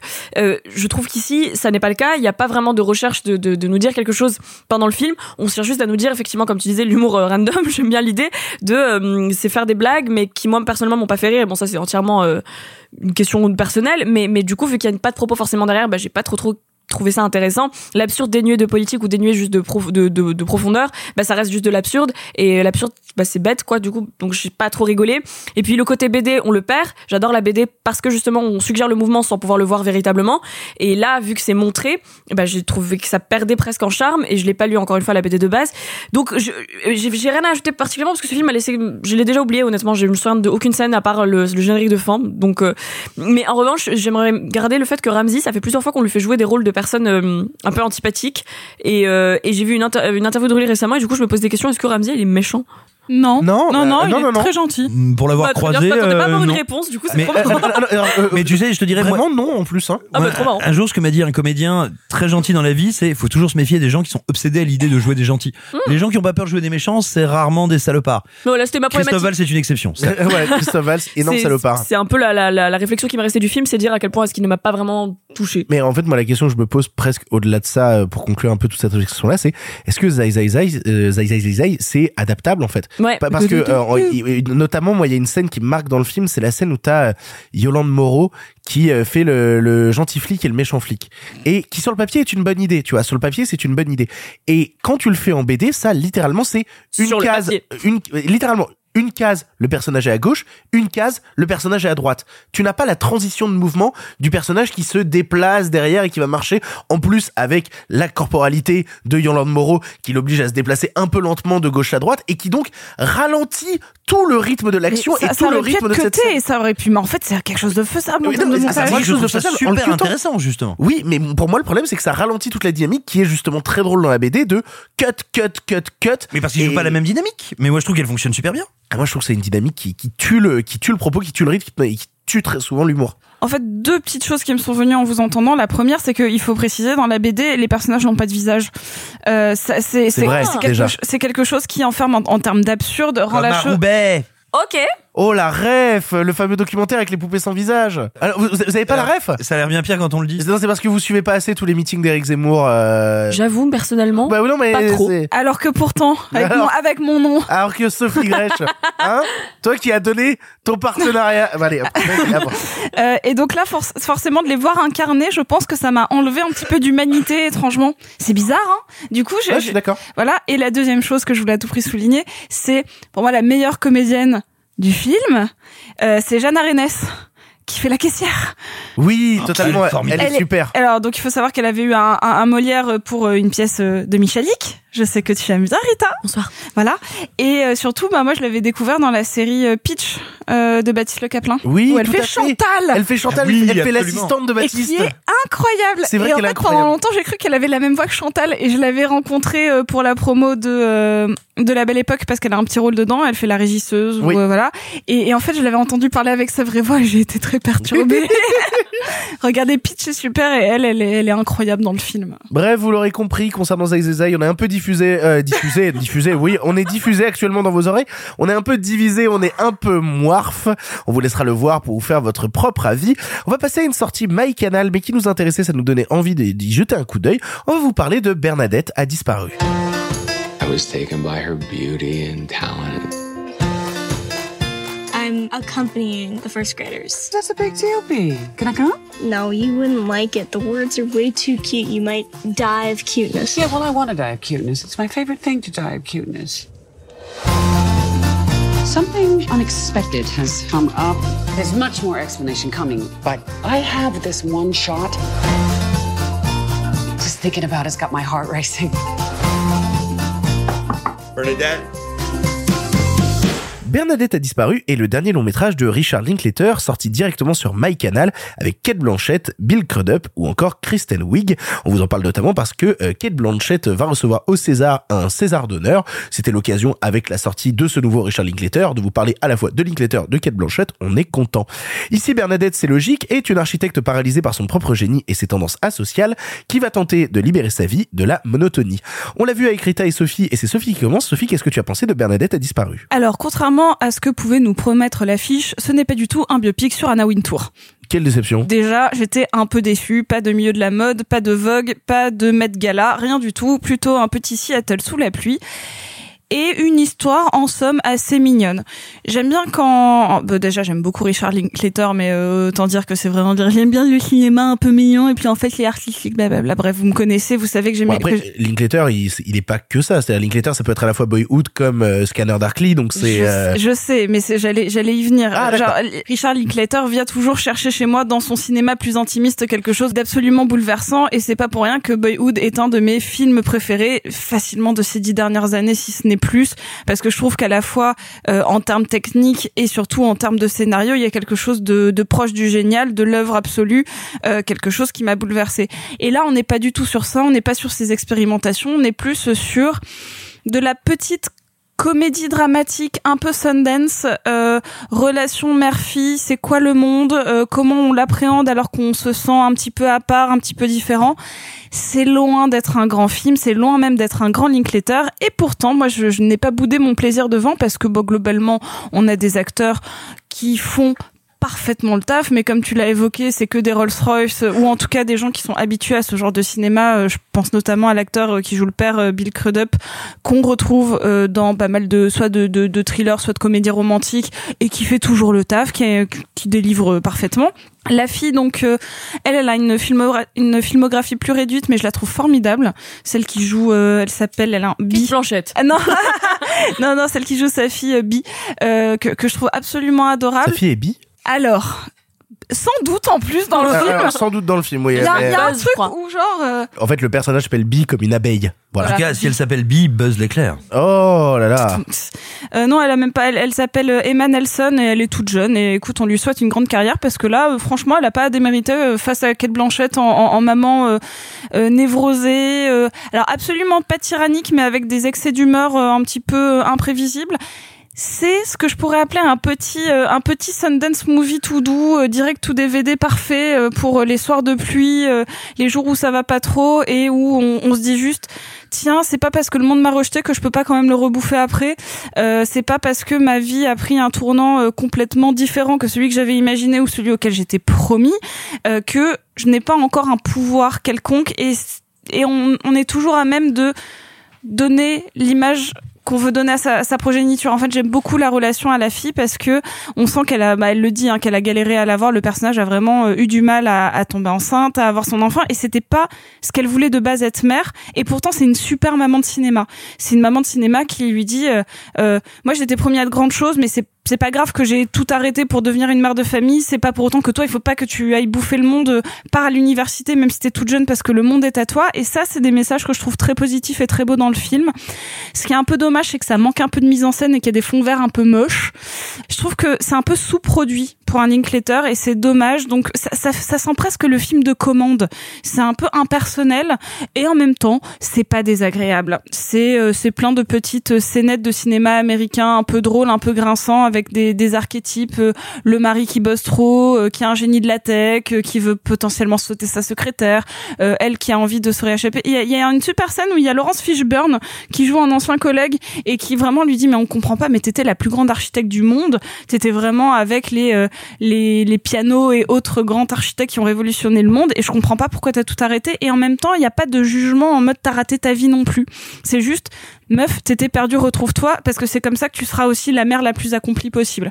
Et donc c'est plein de bonnes intentions mais de temps en temps on en a besoin. J'aime bien la douceur voilà voilà Rita. Eh ben alors, euh, donc c'est pas un biopic sur Anna Wintour, ce n'est pas non plus un biopic sur Bernadette Chirac, comme ça on aura fait toutes les blagues euh, douteuses. Euh, bah en fait, le- encore une fois, donc la, je vais le dire pour la deuxième fois, c'était moche visuellement et euh, encore une fois c'était très remarquablement moche visuellement, notamment les fonds verts. À partir du moment où ils partent en Antarctique, euh, en Arctique, je sais plus, euh, parce que c'est le propos principal du film. Et ben en fait euh, c'est vraiment dégueulasse visuellement et c'est aussi là que le propos, euh, que que le l'histoire en fait m'a complètement lâché. La première moitié je l'ai trouvée même plutôt intéressante parce que euh, on retrouve les certains des dialogues de Linklater qui sont plutôt vrais. Cette scène avec Laurence Fishburne, je l'ai adorée parce que il y a- elle est montée où on a euh, Kate Blanchett et j'ai oublié le nom de l'acteur qui joue son Billy mari. Crudup. Bill Crudup. Merveilleux nom, euh, qui sont, euh, qui chacun parle à une personne qui vient d'arriver, donc on voit pour la première fois, et donc qui a un regard extérieur sur la situation et qui explique euh, où est-ce qu'ils en sont dans leur couple et dans leur mariage. On se voit qu'ils se comprennent pas, peut-être plus, mais en tout cas pas du tout euh, dans l'instant présent. Et on voit qu'ils ont eu des visions très différentes de qu'est-ce qu'ils voulaient de la vie et où est-ce qu'ils en sont arrivés. Et moi, je trouve ça toujours intéressant. Et puis Linklater a une manière d'écrire les dialogues qui sont parfois très clichés, mais la plupart du temps au moins véridiques et, qui au moins transpirent le vrai. Puis surtout, Kate Blanchett est stellaire comme elle l'est partout et j'adore cette femme. Je suis amoureuse de cette femme. En fait, voilà, pour moi c'est un personnage qui aurait pu être dans un film de Woody Allen d'une certaine manière. C'est une personne euh, neurotique, de, de névrosée, euh, qui qui est un peu euh, excédée de tout le monde, misanthrope, tout ce qu'on veut. Moi, j'adore ce genre de personnage. Bah, Le parallèle avec Blue Jasmine, il peut se faire assez facilement. hein. Exactement. Et en plus, ouais, c'est- c'est un peu ça. Bon, elle est un peu moins euh, border que dans Blue Jasmine, je pense. Elle est plus aimante. Elle est plus riche. Ouais. Non, mais je Oui, pense oui, vraiment oui. que c'est un peu Elle est ça. moins égoïste en fait, elle est moins, elle est moins égotique. Et elle est Auto-centrée, dirons-nous. Ouais, c'est mais surtout, elle fait qu'elle est moins riche, elle est elle a moins le, la, la dimension. euh, j'ai besoin de trouver un moyen de faire de l'argent, et ça se sent dans le film. C'est aussi un des trucs que je reproche au film, c'est que c'est vraiment, euh, on est très riche, euh, on est vraiment très riche. Et en fait, c'est un peu Linklater qui découvre la technologie aussi, qui découvre le- l'environnement, et j'ai l'impression qu'il essaie de, de, de, de, de, faire, de se faire passer pour un réalisateur très jeune et contemporain, ce qu'il n'est pas, et qu'il ne devrait pas chercher à faire ça. Et, et ça me rend un peu triste parce que personnellement, je suis une énorme fan de la trilogie Before, j'aime beaucoup Boyhood aussi, et, hum, et quoi qu'on en dise, ça reste des films très beaux parce qu'ils parlent de leur époque et que quand on revoit Before Sunset qui est sorti il y a bientôt 20 ans et, et que dedans ils, se sont posés et, et qui parlent du fait que l'environnement et les guerres c'est grave, c'est grave, était genre waouh c'était il y a 20 ans, on n'a pas évolué du tout. Bref. Mais voilà, je suis un peu déçue parce que bah, c'était moche visuellement, mais vraiment moche. Et qu'à partir du moment où ils vont en Arctique ou en Antarctique, je sais plus, bref, là où il fait froid, euh, c'est pas beau et on comprend pas trop où est-ce que ça va. Et je sais que c'est le, que le but, c'est que Bernadette se retrouve. J'adore ce prénom. Mais le truc, c'est que vu que dès le début, on nous a expliqué que- qu'elle était perdue, euh, en fait, le film n'est pas du tout surprenant. Et quand un film n'est pas surprenant, on s'attend à ce qu'au moins il soit beau et qu'il essaye de raconter quelque chose sur le, monde ou du moins sur les personnages qu'il raconte. Et ben ici, en fait, on n'est pas très surpris. Et même le développement de ce personnage-là se fait dans les dernières 10 minutes, ce qui pour moi est signe d'une faiblesse du scénario. Si pendant tout le film, elle reste comme elle est et qu'au bout des dernières 10 minutes, elle change d'un coup. Par contre, je suis d'accord que c'est une formidable mère de cinéma, que j'adore ce personnage, qu'elle est presque dolanienne dans ce qui est bien chez Dolan et que et que c'est moi j'ai j'ai quand même kiffé voir Kate Blanchett dans ce rôle-là, que j'ai kiffé euh, que ça m'a fait trop fait marrer de pas entendre parler d'un film de Richard Linklater avec Kate Blanchett dedans, ce qui est complètement fou, qu'on dirait qu'il a été filmé à l'iPhone. Bref, passons sur ce sujet. C'est un film, euh, je suis d'accord avec toi Sophie, s'il fait pas beau et que vous savez pas trop quoi voir, que vous avez pas envie de vous concentrer mais que vous voulez quand même entendre de temps en temps des dialogues intéressants, euh, c'est qui est très spécifique comme envie, mais bah vous pouvez trouver euh, Bernadette euh, qui se cherche et vous la trouverez facilement. Eh ben, alors c'est marrant parce que je vais conclure parce que je suis vraiment entre vous deux en fait. Euh, alors pas autour de cette table pas vrai du tout, actuellement. t'es au bout de la table. Non, non, non, allez, voilà, Allez. pas physiquement. Euh, non, c'est-à-dire que à la fois, en, en fait, c'est marrant à quel point on- en fait les mêmes choses en ressortent, c'est-à-dire euh, la scène avec euh, Laurence Fishburne et ce double dialogue qui par le montage arrive à raconter deux points de vue différents sur la même personne. Il y a quelque chose d'assez passionnant là-dessus. Après, moi, je suis assez d'accord avec Rita sur le fait qu'à partir du moment où euh, on se barre en voyage, le troisième acte est trop long. Le troisième acte est beaucoup trop long et surtout, bah, peine à avancer, peine à amener convenablement les retournements des personnages, les retournements de situation. Donc, du coup, il y a quelque chose dans la narration qui merde. Moi, il y a un truc que vous avez pas cité, par contre, que j'aime beaucoup dans le film, c'est Kristen Wiig. Oui. Euh, parce que Kristen Wiig est tout le temps merveilleuse et là, elle, Karen. c'est ça. Elle a vraiment le rôle de la Karen ultime et en ça je la trouve euh, assez drôle, assez touchante parce qu'il il arrive à raconter quelque chose sur qu'est-ce que c'est qu'une Karen, qu'est-ce que c'est qu'une Karen dans l'Amérique actuelle et comment justement tu peux la décomposer pour en faire quelque chose d'un peu plus passionnant. Après, euh, ouais, c'est-à-dire que Bernadette a disparu, je l'ai vu, je l'ai pas vu, je m'en fous quoi. C'est un peu dur euh, dit comme ça, mais le film est aussitôt vu, aussitôt oubliable, donc en même temps, a-t-il un intérêt dans la carrière de Linklater? Pas particulièrement. A-t-il un intérêt pour un dimanche après-midi pluvieux? Pourquoi pas Et encore Euh, que. et encore non mais il y a Oh, Kate si. Blanchett dedans tu vois il y a Kristen Wiig. Avec une super coupe de cheveux qu'on sait pas qui lui a inventé cette coupe, mais mon dieu. ouais mais alors du coup la question c'est est-ce que Bernadette a disparu? Ça vaut plus que les téléfilms pourris qu'on nous passe sur M6 l'après-midi Ah bah oui, quand même. euh, Non, pardon, un jour une histoire sur M6 après le déjeuner, c'est pile ce qu'il faut pour ce genre de digestion. oui mais moi justement ça ça- Pardon le cinéma. ça ça ça ça m'a un peu rappelé justement les, les dynamiques des, des, des téléfilms allemands euh, du, du de M6 du dimanche après-midi quoi non non mais sans, sans méchanceté aucune Hans tu vois aime Anna. voilà c'est exactement ça Hans habite dans une grande ville, mais Anna une petite, que faire? C'est exactement ça. Et donc du coup, bah euh, oui, c'est- sauf que là, il y a Kate Blanchett dedans, quoi. En, en fait, en fait, c'est con parce qu'on avait vraiment tous très hâte de se dire, oh, c'est un Linklater. Et puis il y a Kate Blanchett. Venez, on y va, on en parle. Puis on l'a vu. Et puis euh, on l'a Appelle un vu. pétard mouillé. Exactement, c'est un peu le pétard mouillé. Ça, ça, ça, on peut être d'accord là-dessus. Je sais pas. Enfin, il- donc c'est à la fois un tout tout petit budget américain parce que je suis allée regarder, ça fait 18 millions. C'est un tout J'ai- petit J'adore la notion de petit budget. américain. Américain. Euh, Eh, un- 18 millions, c'est encore du, du euh, enfin, c'est Non, pas non. petit budget. Bah, en, fait, en fait, non, c'est un petit budget, mais c'est pas non plus les budgets rikiki, c'est pas du Blumhouse. Mais non, bah et encore euh, Blumhouse ils ont un peu augmenté, mais c'est genre deux fois un Blumhouse hein, à peu près en ce moment. Ils sont ils ont un peu augmenté. euh. Non mais en fait, euh, en plus de base, je vais dire une, une chose méchante, c'est je sais pas comment avec 18 millions, même si c'est un petit budget américain pour ce A-list cast blablabla avec ce réalisateur connu, je sais pas comment on foire un fond vert à ce point avec 18 millions quoi. Bah, parce que Ah, Kate ça, je suis Blanchett en prend 12. Alors sans doute. C'est probable. Bref, vous l'aurez compris, on est un peu ouais, sur euh, sur euh, Bernadette a disparu. On vous laissera le voir. Il est sur MyCanal pour vous faire votre propre avis. On va enchaîner sur un film. Est-ce qu'on sera un peu moins eh, et en même temps, je sais pas trop. On va vous parler de Compagnons. On est là pour ça, nous, les compagnons, pour s'aider. C'est ce que je risque moi s'ils l'apprennent Je sais pas si vous réalisez la gravité de vos actes. Vous essayez de nous remonter le moral, de nous faire croire qu'on va s'en sortir, qu'on va trouver un travail, et c'est hypocrite de nous dire ça. Ici, c'est pas un simple savoir-faire qu'on va transmettre. C'est avant tout un savoir-être. Je te rappelle nos valeurs. Amour, fraternité, loyauté, courage, vérité et humilité. On te donne, et un jour ce sera à toi de donner. Compagnon est un film de François Favra avec Naja Ben Saïd, Pio Marmaille et Agnès Jaoui.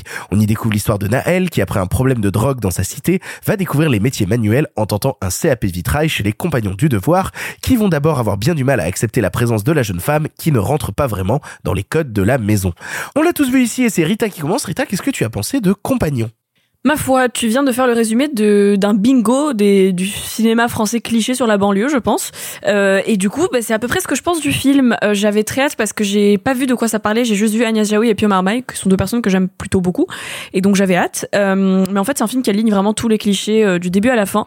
Et c'est franchement un film. En fait, j'ai noté dans mes notes franchement Rompiche. Et après, je me souviens que Rompiche c'était le meilleur chien du monde. Du coup, non. C'est vrai, Rampiche est le nom de mon chien pour ceux qui le savent pas. Donc clairement, Voilà. mais mais c'est en fait c'est- c'est- j'ai failli m'endormir 14 fois devant ce film et il aligne tous les clichés euh, à base de euh, bah bon euh, personnalités euh, blanches qui vont récupérer une jeune fille de banlieue euh, qui va pour leur lui expliquer comment faire pour se sortir de la merde. C'est ça plus des dialogues clichés, plus des scènes qui n'ont ni queue ni tête. C'est vraiment un cahier des charges rempli à base de on va prendre un personnage et lui faire suivre l'archétype de euh, elle va se mettre dans la merde avec les drogues, elle va rentrer chez les compagnons, elle va trouver une combine pour rembourser la drogue qu'elle doit. Et ben, là, là, je veux pas vous spoiler, euh, je veux pas vous divulgacher ce film, bien qu'il le mériterait. Mais pour moi, c'est un film qui gâche le potentiel d'Agnès Jaoui et Pio Marmaille, que j'aurais adoré voir interagir les deux ensemble. Ils interagissent en effet, mais ça n'a aucun intérêt, je trouve. Et surtout, en fait, on comprend pas trop. En fait, dès le début, on nous présente les compagnons comme étant la euh, structure de la restructuration, pour le dire comme ça, de- du personnage de Naël. Et en fait, c'est le cas, mais c'est pas vraiment montré. On nous montre deux, une ou deux scènes pour nous expliquer qu'en fait, il y en a qui sont un peu sexistes, mais ils vont finir par comprendre que en fait, les femmes, c'est pas si grave si elles font des vitraux, d'accord. Euh, mais des vitrailles? Non, non, des, des vitraux, des vitraux. D'accord, c'est ça, j'y suis presque, le français, tout ça c'est bien. Mais en revanche, moi ce qui m'embête vraiment, c'est que en fait, quand j'ai vu Agnès Jaoui, je me suis dit, on va enfin avoir un personnage de mentor féminin, ce qui manque beaucoup au cinéma quand on y pense. Il y a très peu de mentors, de, de, de personnages de femmes, surtout de d'à peu près cet âge-là de la cinquantaine qui sont les mentors d'autres personnages de femmes. Elles jouent soit des espèces de mères de substitution soit elles sont éclipsées pendant le film. Et là les deux se passent. Les deux. Et le pire c'est que c'est même pas expliqué parce qu'à un moment la, vraie mère de- du personnage de Naël vient pour dire au personnage d'Agnès Jaoui euh, oui euh, vous savez elle a déjà une mère machin et je suis là bah, c'est vraiment tellement gros sabot c'est tellement enfin vous, auriez pu écrire sur, sur l'écran. Attention la mère se sent menacée. Et ça revient même pas. Donc ça sert à rien en plus de nous faire un truc cliché comme ça parce que ça revient même pas après pendant le film. Le seul moment qui moi m'a un minimum ému c'est quand Agnès Jaoui a le droit de jouer à l'écran qu'on la laisse avec sa fille à la toute fin du film et que franchement Vraiment, c'est vraiment émouvant. ah mais bien, c'est c'est bien ce que je dis, c'est le seul moment qui est émouvant, sauf que ça c'est sans contexte, du coup c'est un peu, ça fait presque tire larme, ça fait presque Et ça genre... dure 20 secondes. Hein. Voilà, ça dure 20 secondes et c'est vraiment presque pour nous dire regardez Agnès Jaoui est dans le film. Je suis là bah oui c'est ça. Tiens ça va j'avais oublié elle était là. Donc il y a plein de choses. Pio Marmaille est là mais on sait pas trop pourquoi. J'a- Je sais que j'adore Pio Marmaille et que ces derniers temps je l'ai vu dans plein de trucs qui m'ont fait dire que ce mec est vraiment stylé. Mais mais là en fait rien ne fonctionne. Les scènes sont un peu indépendantes les unes des autres. Ça pourrait faire des mini courts métrages de second rang et donc je suis un peu triste parce que bon je m'attendais pas à grand chose. Je savais même pas de quoi ça allait parler en le, en le commençant. Mais j'ai trouvé ça terriblement long, sans rythme, sans charisme particulier. Il y a pas forcément de mise en scène donc j'ai pas envie de, tirer sur l'ambulance comme on dit mais j'ai pas passé un bon moment et je vous recommande absolument pas d'aller voir Compagnon. Bah alors, moi je serais plus nuancé que toi, même si je suis pas un grand fan du film, euh, notamment par le fait que je trouve qu'il a une structure qui est ultra classique. C'est-à-dire qu'il y a un vrai problème dans la narration du film, c'est que tu peux deviner chaque scène à l'avance. Il y a aucun moment ou Compagnon va te surprendre. Déjà parce que il fait partie de euh, de, ce que j'appellerais euh, la, banlieue disciplinée euh, cinématique universe, euh, où t'as vraiment ce truc dont on parlait justement, cette meuf de banlieue, t'as des blancs qui vont venir la chercher et qui vont lui dire c'est comme ça que ça marche la vie et c'est pas comme toi t'avais décidé que ça marche. Ce que je trouve toujours un peu gros sabot déplacé et surtout déjà vu, j'ai l'impression qu'il y a un film comme ça tous les deux mois quoi. Et en plus, bah en termes de structure et de narration, ça va rien réinventer parce que tout est prévisible en permanence. Vraiment, à chaque fois qu'ils disent oh, on va faire ça, je dirais bah ça ça va pas marcher parce que ça ou ça ça va marcher parce que ça et tout se produit à chaque fois. Compagnon est un film qui ne produit chez moi aucune surprise. La seule surprise qui me provoque et je suis bien obligé de le notifier, c'est que moi les compagnons du devoir, je connaissais pas. Moi non plus. Euh, Tu vois, je n'avais aucune idée de ce que c'était. Et du coup, je découvre un milieu, un milieu de l'artisanat français, de l'artisanat d'excellence français, qui m'intéresse qui m'intrigue et donc du coup je suis même allé faire des recherches après le film parce que il y a un moment où t'as Pio Marmaille qui parle du fi- dans le film justement que il y a pas que l'artisanat euh, l'artisanat manuel il y a aussi la bouffe il y a aussi tout ça et donc je suis allé faire des recherches justement pour voir Ah tiens, on fait la bouffe avec les mains aussi. hein. oui bah, ah bon? Je j'étais pas au courant euh, Bah, pas moi, mais c'est dégueulasse. moi je l'ai fait principalement avec mes coudes euh, et donc du coup bah je, T'allais dire autre chose bah oui, avec mes coups de.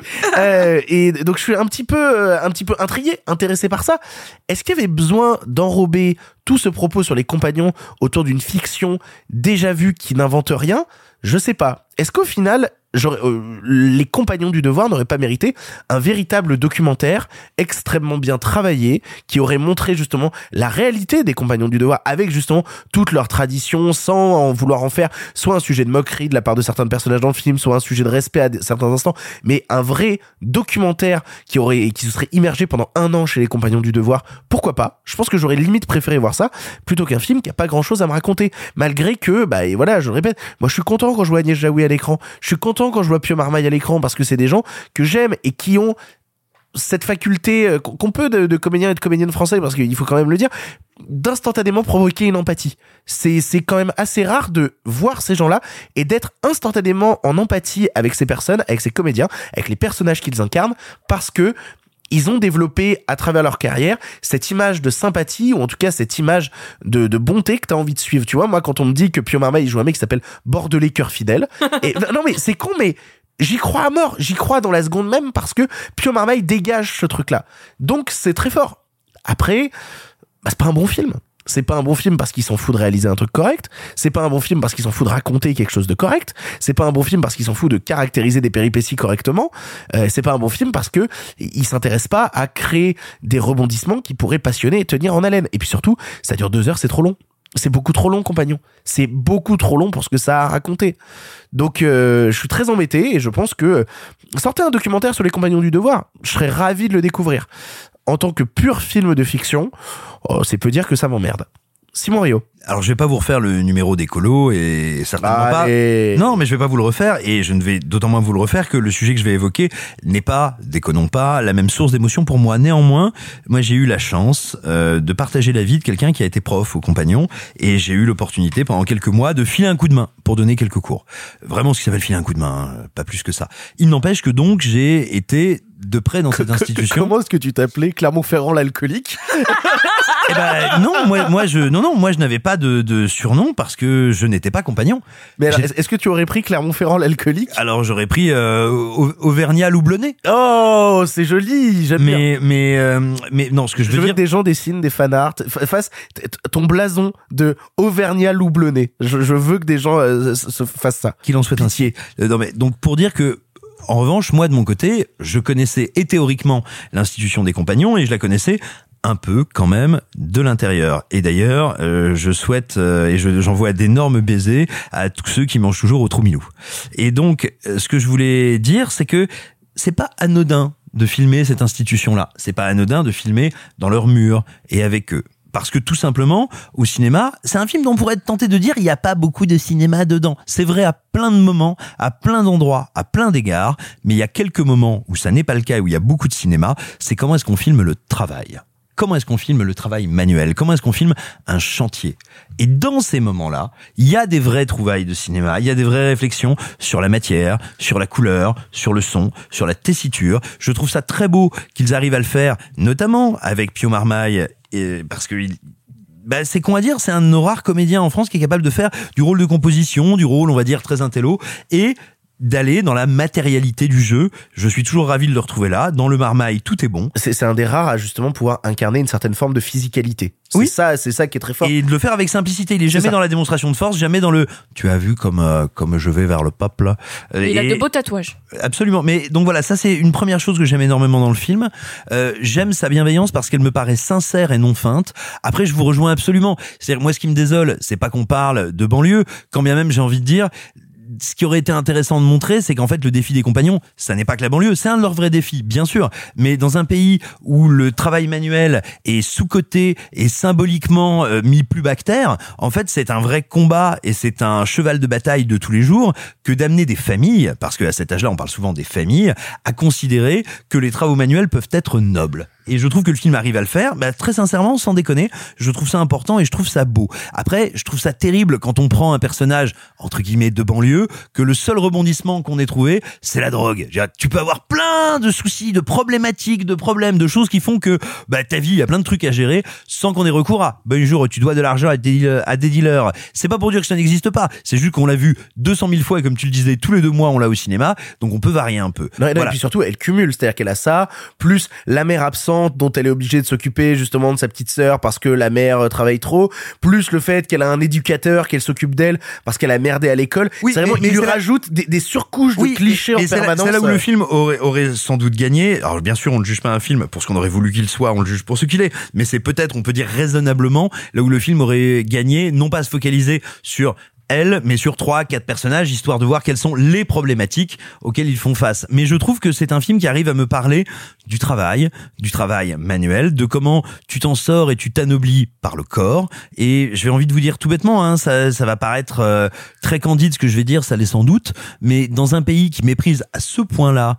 le travail manuel, l'artisanat et l'orfèvrerie, je suis très heureux qu'un film le traite avec autant de frontalité et de candeur. Et moi, quand arrivé, je crois, au tiers du film à peine, quand tu as ce premier rituel du compagnon qui prend la route, qui est un rituel qui existe, hein, vraiment. Qui est une des meilleures scènes du film, on peut le dire. Ouais, mais tu vois, et, et où se jouent plein de petits trucs entre les personnages. Et ben voilà, c'est un film qui arrive à capturer ça. Comme tu l'as dit, comme vous l'avez démontré, si j'ose dire, tous les deux, euh, Rita et Victor, euh, petits euh, bobos parisiano-gauchistes, euh, journalopes islamo-wokistes, vous ne connaissiez pas les compagnons. Alors, alors, à la limite, ça, de, de moi, tu peux le dire, mais alors de Rita. Non, c'était pour, c'était pour le plaisir de faire une logorée bizarre. Mais, mais non, ce que je veux dire, c'est que, bah, mine de rien, c'est aussi une des vertus du film. Alors, on peut se demander, documentaire, pas documentaire, fiction, etc. Je trouve que c'est un film qui a plein de faiblesses, mais qui a aussi plein de joliesses, et non des moindres. Sophie, pour conclure. J'en ai marre, là, ça fait trois films qu'on fait et où, genre, à chaque fois, c'est mais. Des fois, c'est mais moins, des fois, c'est mais plus. Mais là, c'est encore un mais. En, pile entre les deux. Genre, c'est pas un mais moins comme l'était Zai Zai Zai, c'est pas un mais plus euh, comme l'était euh, le Linklater. Là, c'est un mais. C'est-à-dire que je suis d'accord avec Simon, ça ça m'a plu, en fait. Euh, qu'on mette, qu'on rende hommage au métier ma- manuel qui, euh, qui sont empreints d'une grande tradition française et comment euh, on essaie d'y mêler une nouvelle génération. Je trouve ça plutôt beau.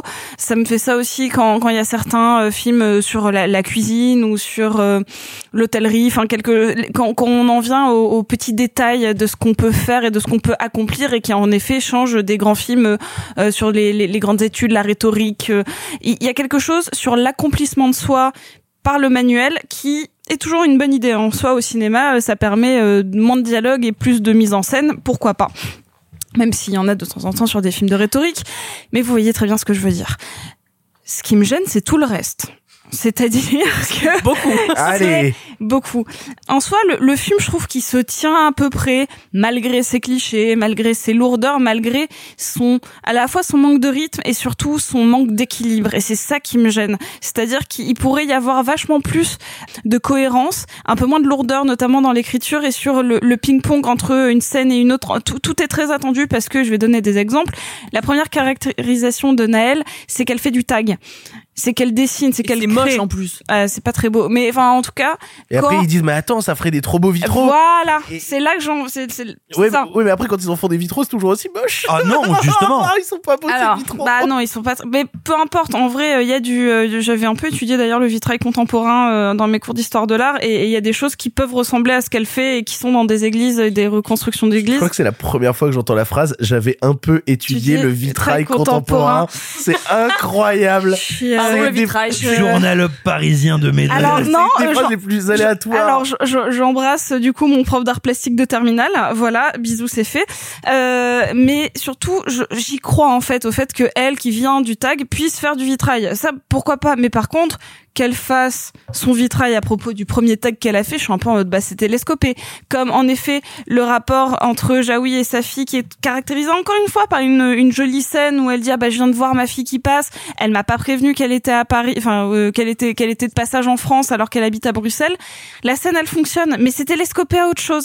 Qu'il- c'est c'est télescopé surtout au fait que le personnage de Jaoui a visiblement baisé avec quelqu'un Bah, et, et Qui a quand- 25 ans. euh, ouais, et quand c'est expliqué dans le récit, tu fais euh, c'est un peu gros sabot nul C'est- quand même. Non, pas tant que ça. Ah Non, si un bah si un peu ça fait vraiment euh, scénario euh, scénario ping pong en fait euh, genre en mode euh, tu- On va reparler de ping on pong. va reparler de ping pong mais c'est-à-dire que c'est comme s'il y avait des espèces de fusils de Tchekhov mais pas trop non plus qui sont là uniquement posés pour que dans trois scènes il y ait la réponse à telle pseudo question ce qui en fait un scénario bancal euh, pas très rythmé et après, euh, je trouve que ça joue globalement très bien, que c'est le sujet est pas honteux, mais en effet, c'est c'est pourri par des clichés. Donc je suis un peu en mode, c'est pas le pire truc que j'ai vu cette année, ce sera pas le pire truc, mais c'est dommage, c'est juste dommage. Et donc déjà que je suis fatiguée et que je suis malade, là je, je passe pas le moment où en mode, là je peux me mettre dans un plaid comme le Linklater en mode, oh bah tiens ça vient me réconforter. Je me dis, oh bah non, tu tenais un truc, film, t'étais pas loin de réussir quelque chose. En fait, tu le rates surtout dans ta dernière partie,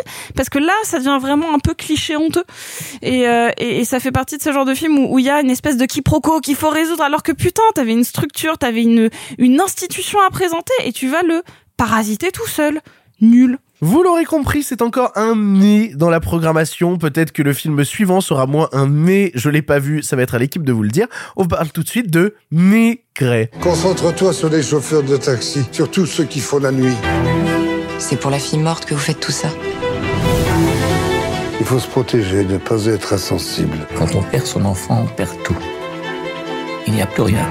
Vous savez Je sais, je sais, monsieur Kaplan. À la longue, c'est obligé, tu te forges une carapace. Puis un jour, au détour d'une affaire banale, t'es touché par un détail. Et alors, toutes tes certitudes s'effondrent d'un coup. Maigret est le nouveau long métrage de Patrice Lecomte qui, non, n'a pas fait que les bronzés et qui ici remplace Bruno Kremer par Gérard Depardieu dans le rôle du célèbre détective. Ici, Maigret enquête sur la mort d'une jeune fille impossible à identifier. En faisant ses recherches, il va tomber sur une jeune femme qui lui ressemble et va réveiller chez lui des souvenirs. Je ne l'ai pas vu, mais toute l'équipe l'a vu et c'est Simon qui commence. Simon, qu'est-ce que tu as pensé de Maigret? Je passerai rapidement sur l'héritage de Simon. Simon, l'auteur qui a écrit et inventé Maigret. Pas rapidement parce qu'il n'y aurait rien à dire, euh, rapidement parce que, euh, on va être très honnête, en cinq minutes avec un verre de vin à la main, j'aurais pas la prétention de révolutionner votre version de Maigret, sinon de vous dire que c'est un des auteurs les plus fins, les plus acides, les plus amers sur notre culture, sur notre rapport au bien, au mal, à la criminalité, à son enquête et donc à la confession, au confesseur. Et moi, si je devais vous donner un conseil, lisez Maigret et lisez James Lee Burke. Si vous lisez James Lee Burke, ce grand auteur contemporain noir de la Louisiane américaine, eh bien, il y a un rapport à l'humanité qui est assez proche entre les deux. Donc, j'aurais tendance à vous dire, si vous connaissez l'un, allez voir l'autre et réciproquement. Euh, mais il y avait un- une équation assez fabuleuse dans ce film. Il y avait donc d'un côté les très grands textes de Maigret et celui qui est qui est adapté aujourd'hui, à savoir Maigret et la jeune fille morte euh, d'un côté, Patrice Lecomte de l'autre, réalisateur incroyablement versatile. C'est rare les metteurs en scène en France, mais en général d'ailleurs dans le monde, les metteurs en scène qui sont capables de varier les genres. Rappelons-nous que Patrice Lecomte, bien sûr, il est connu pour ses comédies et pour tout ça, mais c'est aussi l'homme qui a réalisé Monsieur Hir et plein d'autres films sur lesquels je vais pas m'attarder tout de suite encore une fois pour aller direct au but. Et donc c'est cet incroyable réalisateur souvent sous-estimé, mais je le redis encore une fois, d'une sublime versatilité et et Gérard Depardieu. Quelle équation incroyable. Le problème, c'est que, et, et c'est ce qui va faire que je vais être assez rapide sur le film, c'est que c'est une réunion qui arrive trop tard. C'est un match qui se joue quand tout le monde a de l'arthrose et plus capable de taper dans le ballon sans que les doigts de pied s'en aillent avec la balle. Et, et c'est vraiment Oh ça.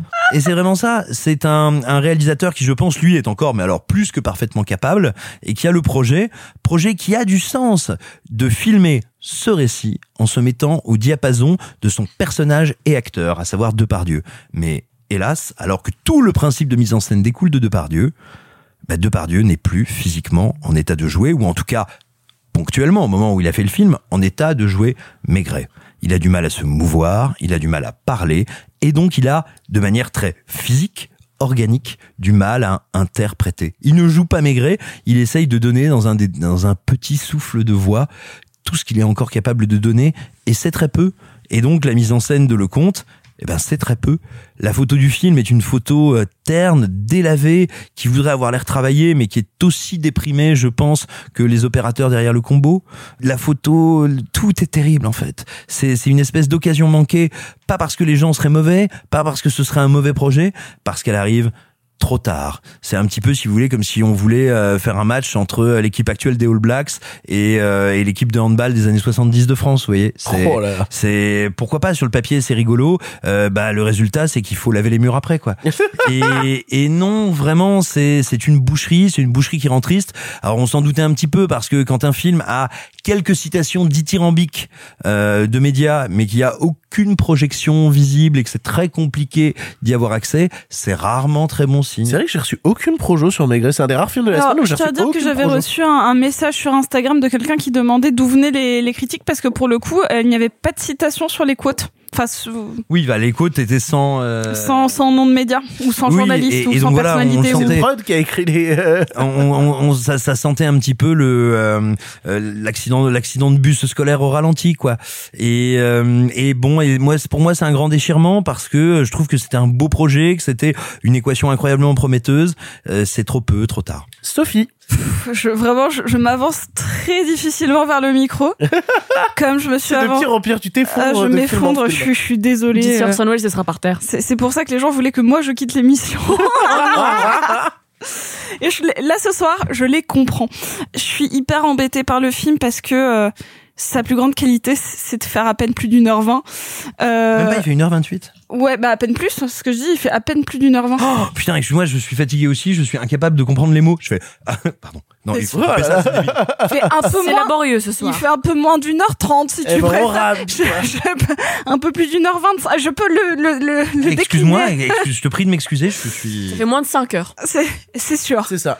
Ah Et- bah voilà mes ressentis euh, non je suis hyper gênée parce que bon moi je connais pas très bien le, le cinéma de Patrice Lecomte à part les bronzés et euh, le petit magasin des suicides euh, Ce qui est vachement bien. ce qui est vachement bien C'est un film d'animation comédie musicale trop cool. alors que C'est Little Shop of Horrors Est-ce que c'est Non, le- non, non, non, Pas, pas du Non, tout. non. C'est un film d'animation français réalisé par euh, Patrice Lecomte, euh, tout comédie musicale, où en fait tu peux acheter des moyens de te suicider. C'est ça Et alors toi qui aimes les comédies musicales, je suis sûr que tu adorerais. c'est l'histoire d'une famille qui gère le magasin J'adore le suicide. C'est l'histoire d'une famille qui gère le magasin Exactement. des suicides et il y en a un dans la famille qui a pas envie d'être commerçant pour les suicides. Ouais, il y en a un, il dit mais moi j'ai pas envie de qu'on tue des gens. Ma foi. Voilà. Le- Sophie. mais je le préfère à Maigret tu vois genre pas de pas de doute euh, Entre le suicide et Maigret. bah je le je le préfère quand même au bronzé 3 mais je l'aime un peu moins que le voilà. Ah, il y a des choses intéressantes Euh, dans les bons étroits, je je l'ai revu il y a pas longtemps je te jure que bof La, Euh, la première demi-heure des bons étroits est vraiment réussie. Après, c'est pas bien, mais la première demi-heure est Euh, vraiment réussie. Alors, on va pas débattre là-dessus. Je vais revenir sur ce qui va pas dans celui-là. Est-ce que est-ce que c'est pas plus passionnant de débattre de la première demi-heure des bons étroits que de Je l'ai Maigret fait il y a pas longtemps dans un autre podcast qui s'appelle Shitlist. C'est vrai, tout à fait. Voilà. Euh, C'était l'occasion de revoir les bronzés 3. Quel enfer.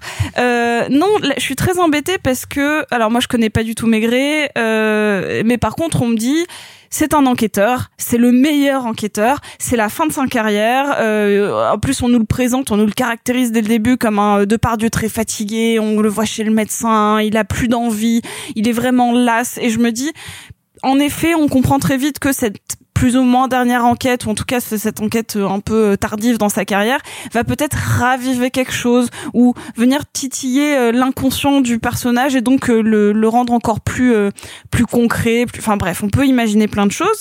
Cependant, ça n'y arrive pas parce que si je me base purement sur comment construire un bon film d'enquête ou pas, c'est que tu as plusieurs possibilités de, de tueurs, quoi, de de- de d'assassins, de, de, de criminels. Enfin bref, tu as plusieurs options. Un ou suspects. Ouais, un wood mais c'est le mot que je cherchais, suspect. Il est tard.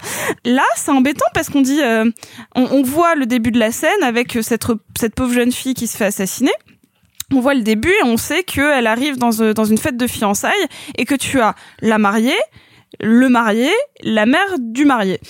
Et c'est les seuls personnages possibles. C'est-à-dire que tu as trois personnages qui ont été en interaction, puis plus rien, et on te caractérise pas, genre non mais il y a un chauffeur qui est passé, il y a son ex petite amie, non non, il y a que ces trois personnages là. Donc c'est vraiment, euh, vous voulez choisir quelle porte, il y a la une devant vous et c'est tout. Bah euh, ouais, bah du coup je vais prendre la porte une. Et effectivement j'avais raison quoi. Enfin c'est euh, c'est quand même un peu con dans un film d'enquête qu'on qu'on te laisse pas le choix de faire l'enquête avec le personnage.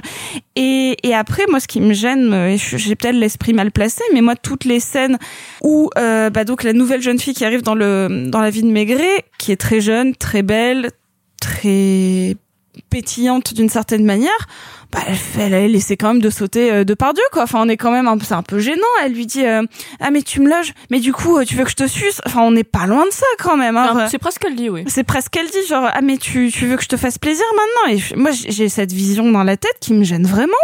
Et après, quand on comprend que c'est toute une relation, en fait, où il projette sa fille qui est morte depuis longtemps, qui aurait à peu près son âge, bah, ça devient encore plus tordu, du coup. Moi, je suis hyper mal à l'aise. J'ai vraiment, euh, moi, de voir cette nana qui a à peine moins que mon âge, Simon, donc c'est-à-dire qu'elle a moins de 31 ans. Je préfère le euh, qui essaie de, de, de se taper de par Dieu, bah moi je suis je suis pas à l'aise. Je suis désolée, ça m'a je peux pas dire que ce soit gênant en termes de sous-entendu à l'écran. Enfin l'histoire est ce qu'elle est, mais déjà un, ça me gêne et puis deux, bah la résolution en termes de mœurs, bah c'est hyper daté. Le film est daté. Donc euh, oui, en effet, il aurait dû faire plus tôt. Je suis d'accord avec toi, Simon. Rita, pour conclure. Et ben pour conclure, je suis très d'accord avec ce que dit Sophie, justement parce que euh, moi je m'attendais à Who's Done It, et vu que dès le début on nous sous-entend qui sont les meurtriers, je me suis dit ah ah ah quelle va être la suspect? Bah non, et non. Aussi, je ne savais pas que Maigret était un personnage connu, donc je l'ai su, en, je l'ai compris quand. C'est la culture Espèce française. d'enfant, espèce d'enfant. Et la culture française, madame. Merci beaucoup. Belge en l'occurrence. C'est belge, Maigret? Absolument. Bah, Simon était belge. Il y a même une blague à un moment il dit c'est de l'humour belge. Je suis genre d'accord, très bien. Et en fait c'est à ce moment-là que j'ai. Non, mais c'est pas la D'accord, question. oui, non, pardon, excuse-moi. Franchement, est-ce que la Belgique c'est pas finalement le contraire de la France Non, peut-être pas. Mais Quand est-ce que la France annexe la Belgique j'ai envie de dire Bientôt. oh mon Bah, on dieu. est en train de voir un petit peu là comment est-ce qu'on fait pour bien annexer. Oh la On prend deux, Franchement, trois en leçons. tant, c'est pas le bon que, contexte. en tant que national d'une ancienne colonie, personnellement, je suis pas fan. Mais enfin, tout ça pour dire Non que. mais cette fois ce sera bien fait. Ouais, ouais, hum, très bien. Euh, je vais finir ma chronique en arabe, ça va très bien se passer. Donc, euh, Fihad El Film, non, pas du tout. tout va bien. Euh, non, globalement, en fait, ce qui, ce qui moi m'a le plus choqué déjà, c'est la, la chez Kikam, ça va pas du tout. C'est filmé comme The Office, mais genre sur France 3, ça va pas du tout. Qu'est-ce qui se passe? Euh, En fait, le mixage son, je l'ai trouvé très cool. Depardieu n'a pas l'air d'être mis au courant qu'il est dans un film, donc ça c'est dommage. Mais ne connaissant pas Maigret et le fait que ce soit un personnage connu, ce qui je, le- je, je le conçois, était ma faute. Toutes les blagues sur la pipe, j'ai fini par comprendre au bout d'un moment que c'est du coup j'imagine un personnage qui fumait la pipe souvent. Oui, c'est emblématique. Et en fait, c'est le moment de sa vie où il a arrêté de fumer pour pas crever. Voilà. Mais c'est emblématique. euh, Sauf, sauf que ça je savais pas et du coup au bout d'un moment là, je pense qu'il y a une blague qui me passe au-dessus là. Je suis en train de vraiment imaginer Depardieu qu'on n'a pas prévenu que c'était un film et, et- et qui s'est dit j'arrête ma carrière d'acteur, maintenant je suis détective. Mais surtout qu'à un moment il dit je bois je, je bois jamais quand je non il dit je mange jamais quand je bois, j'étais là seems fitting. Pourquoi pas? Ah oui, non, il y a une phrase, je crois dans le film, c'est euh, parce que je l'ai vu passer celle-là. Quand je commence l'enquête au blanc, je la termine au blanc. Oui, ça bah je l'ai noté, je l'ai noté Eh parce que dis j'ai trouvé ça bah, moi, c'est merveilleux. pareil avec les podcasts. Mon dieu. Donc, enfin, donc, sans connaître Maigret, j'ai l'impression que c'est un personnage qui a l'air fascinant, un peu, c'est une espèce de Sherlock, Hercule Poirot, ce genre de personne euh, mystique euh, qui voit, rentre dans une pièce et comprend tout de suite ce qui se passe. Bah, de que là, en fait, voilà, mais le truc c'est que là, ça c'est pas vraiment montré. Et pareil, on a une ga- galaxie de personnages qui sont complètement inutiles et, et qui ne sont pas présentés. Et en fait, le truc c'est que moi j'avais hâte de voir un film court parce que j'en peux plus. de- Enfin, c'est pas que j'en peux plus, mais dans ce genre de contexte, j'aime bien l'idée d'un film court. Mais ici, on a l'impression qu'il y a plein de choses qui sont pas exploitées parce qu'ils ont pas le temps. Et au-delà de ça, effectivement, bah, cette mise en scène est complètement mal foutue où il y a vraiment des zooms. On se dit, mais en fait, il n'y a pas d'effet comique qui est attendu. Il n'y a pas non plus d'effet film noir parce que clairement, il essaie de se revendiquer du film noir et notamment de Vertigo, bon, qui n'est pas un film noir, mais enfin. Il y a vraiment énormément de trucs de Vertigo, notamment quand il essaie de réhabiller la- une personne pour la faire ressembler à une autre, pour faire des espèces de jeux bizarres, pour les fantaisies sexuelles qui, alors qu'il présente comme étant des fantaisies sexuelles, c'est-à-dire le lesbianisme. Oh Quoi Daté. C'est Ouais, daté. voilà, en fait, c'est daté et c'est même pas présenté avec un regard de style euh, c'est d'époque. Parce que ce qui est très drôle, c'est que tout le monde parle avec un langage assez contemporain. Donc en fait, déjà, on a du mal à savoir quand est-ce que ça se passe. Puis après, on, on nous le date à peu près post-guerre, euh, dans les années 50-ish. Euh, mais mais c'est- c'est- le, le propos est, essaie de se faire passer comme contemporain, sauf qu'il n'est pas du tout contemporain. Et c'est ça, il y a même le personnage de la mère qui dit euh, mais moi je le juge pas pour ses pour je, je dirais pas que c'est des déviants, je dirais que c'est des mœurs euh, différentes des miennes et donc tu te dis mais là c'est trop en avance pour les années 50. Bah, en fait, oui, il y a en permanence une, une problématique qui est jamais réglée. C'est qu'est-ce qui se passe à cette époque et quel est le regard du film sur l'époque. C'est pour ça qu'il y a des trucs qui paraissent datés et d'autres qui paraissent trop en avance. On sait jamais. Anachronique, où- c'est anachronique tout le temps. on sait jamais quel est le regard du film. Exactement, mais enfin voilà, donc moi je trouve que c'est il y a fi- finalement parfois un bon rythme. Euh, bizarrement, il y a des moments où j'étais assez intéressée, mais euh, en fait, j'arrive pas à voir l'intérêt. Et puis surtout je me dis ça fait quand même en une semaine, on a deux films de Depardieu. Et on enfin Depardieu c'est quand même un mec qui est plus censé trop faire de films quoi, il est accusé d'un peu de beaucoup de choses que j'ai pas forcément envie de Bon, je comprends pas comment est-ce qu'on l'a fait de jouer dans ce film-là, je comprends pas qu'est-ce que le film essaie de nous dire sur la morale même euh, en nous montrant des personnages qui sont censés être à la fois ceux qui sont montrés comme étant moralement bons, donc Maigret et sa galaxie de personnages, bah le gars est quand même genre dans une relation un peu bizarroïde avec une fille qui considère comme sa fille, slash une- qui essaie de le de coucher avec. Alors, si je puis me permettre, pour justement que bah, je, je me permets de dire ça parce que tu nous disais que tu ne connaissais pas euh, Maigret, c'est pas un personnage particulièrement bon. Hein. euh. Mais là, il est montré comme bon. Dans ce film-ci, Ah oui, ah si, si. il est complètement montré comme un mec qui a des valeurs, qui aime sa femme, qui ne, qui, qui euh, voit le, le, le mal, mais qui quand même essaie de trouver le bon dans les choses et qui ne, non, ne mais va qui est pas profiter tenté de la dévoré par le mal. qui est, qui est tenté, mais en fait, vu que Depardieu ne joue pas vraiment dans ce film, Mais c'est le problème. ben voilà, ben donc en fait, quand on connaît pas le personnage, in fine, parce que c'est une adaptation certes, mais si on le regarde, bah là aujourd'hui, je suis vraiment la personne qui n'a rien lu, mais si on le regarde comme étant une adaptation de quelque chose qui n'existait pas forcément avant, comme un produit cinématographique simple et seul, et ben en fait, ça nous donne un personnage qui est censé être moral, qui est présenté en tout cas comme moralement pur et, et sain ce qui encore une fois est discutable à bien des égards, mais qui du coup finalement se retrouve être celui qui euh, il est bon parce que déjà on parle du moment où il lance une jeune fille qui a la vingtaine dans un appartement où il sait pas ce qui va lui arriver et il se trouve qu'il lui arrive des choses horribles qui ne sont jamais traitées ensuite et qui sont pour lui juste des manières de faire avancer son enquête et qui ne sont pas présentées comme étant mauvaises fondamentalement. Donc moi c'est ça qui me gêne parce qu'à l'opposé on n'a pas de souci à nous faire juger des personnages comme étant euh, oh mon dieu qu'est-ce qu'ils sont déviants pour des pratiques qui aujourd'hui ne seraient pas si déviantes que ça voire qui ne devraient pas l'être. Donc finalement Maigret pour moi c'est bon si vous avez 1h20 why not? Mais yeah. Vous l'aurez compris, Maigret est encore un film, mais dans cette liste de films de la semaine qui est de plus en plus désastreuse. Oui, Simon. Peut-être un truc à dire en une phrase, c'est une des toutes dernières apparitions d'André Wims qui vient de nous quitter, qui était un des acteurs fétiches de Coris Maki, qui a une très belle scène, une des rares très belles scènes du film avec Depardieu. C'est un immense comédien, c'était un très très grand, et voilà, ça vaut le coup de lui dire au revoir et de penser à tous ceux qui, bah, comme nous, en tout cas comme moi, l'aimaient beaucoup. Paix à son âme. Et nous allons maintenant partir sur le dernier film de la sélection du présent avant de parler des En Bref. Nous allons vous parler de Selon la police. Les gens, ils sont tellement la haine que c'est à nous qui s'en prennent. Ça va tous nous péter à la gueule. Tu crois qu'on vous voit pas emmerder les petits? Oui, les petits, les petits, tiens, tu vois. Vous en bavez? Des fois. Donnez le coup.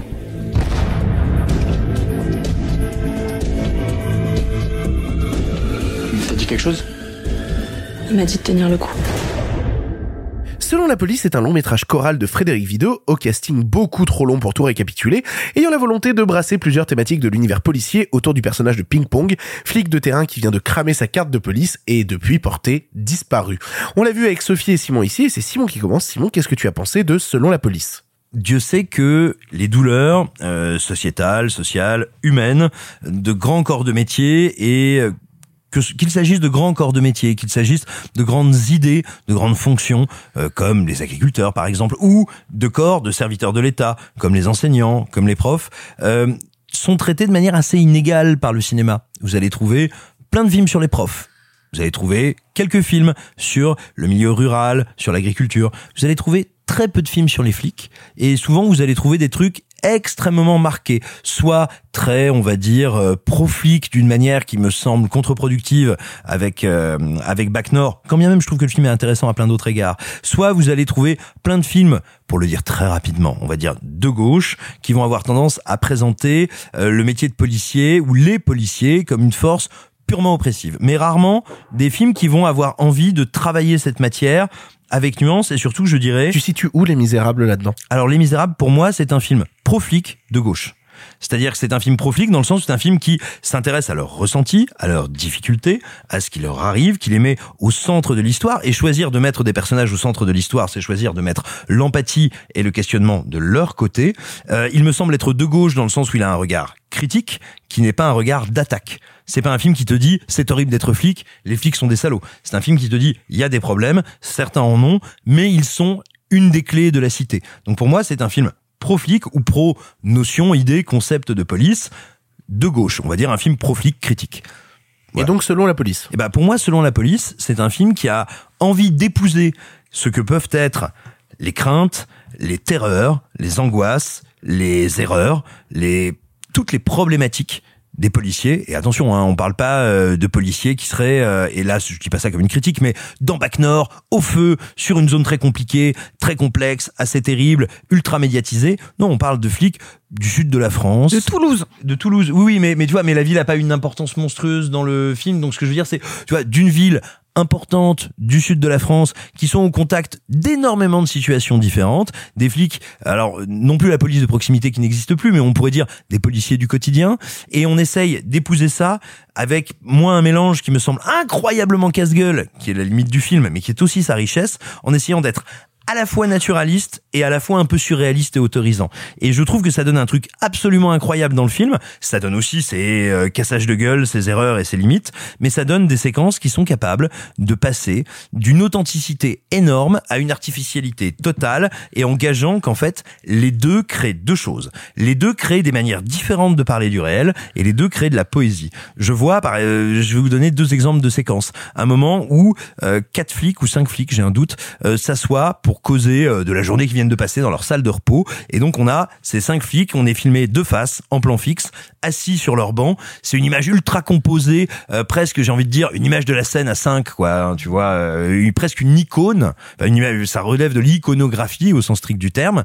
Et pourtant, on va avoir un langage très cru, très naturel. Et à un moment, tout d'un coup, on va partir dans la métaphore, dans pas dans les alexandrins, faut pas déconner, mais on va passer du naturalisme au symbolisme. C'est très casse-gueule et il y a plein de scènes où c'est réussi. J'y vois- et c'est parfois même réussi dans la mise en scène. Je vois ce moment où un flic plus expérimenté, Akberian, Simon Akberian, Ab- Abkarian, pardon, Simon, Simon Abkarian, euh, va entraîner un flic qui part un peu plus, qui est un jeune qui est sur le point de partir en couille, il va dire, bah tiens, viens, on va faire les cages. Faire les cages, c'est-à-dire, bah, on va sortir le mec qu'on a mis en garde vue, on va le mettre derrière les poubelles, puis on va voir toi ce que tu vas faire. Et tout d'un coup, ça part en couille parce qu'il a vraiment envie de taper.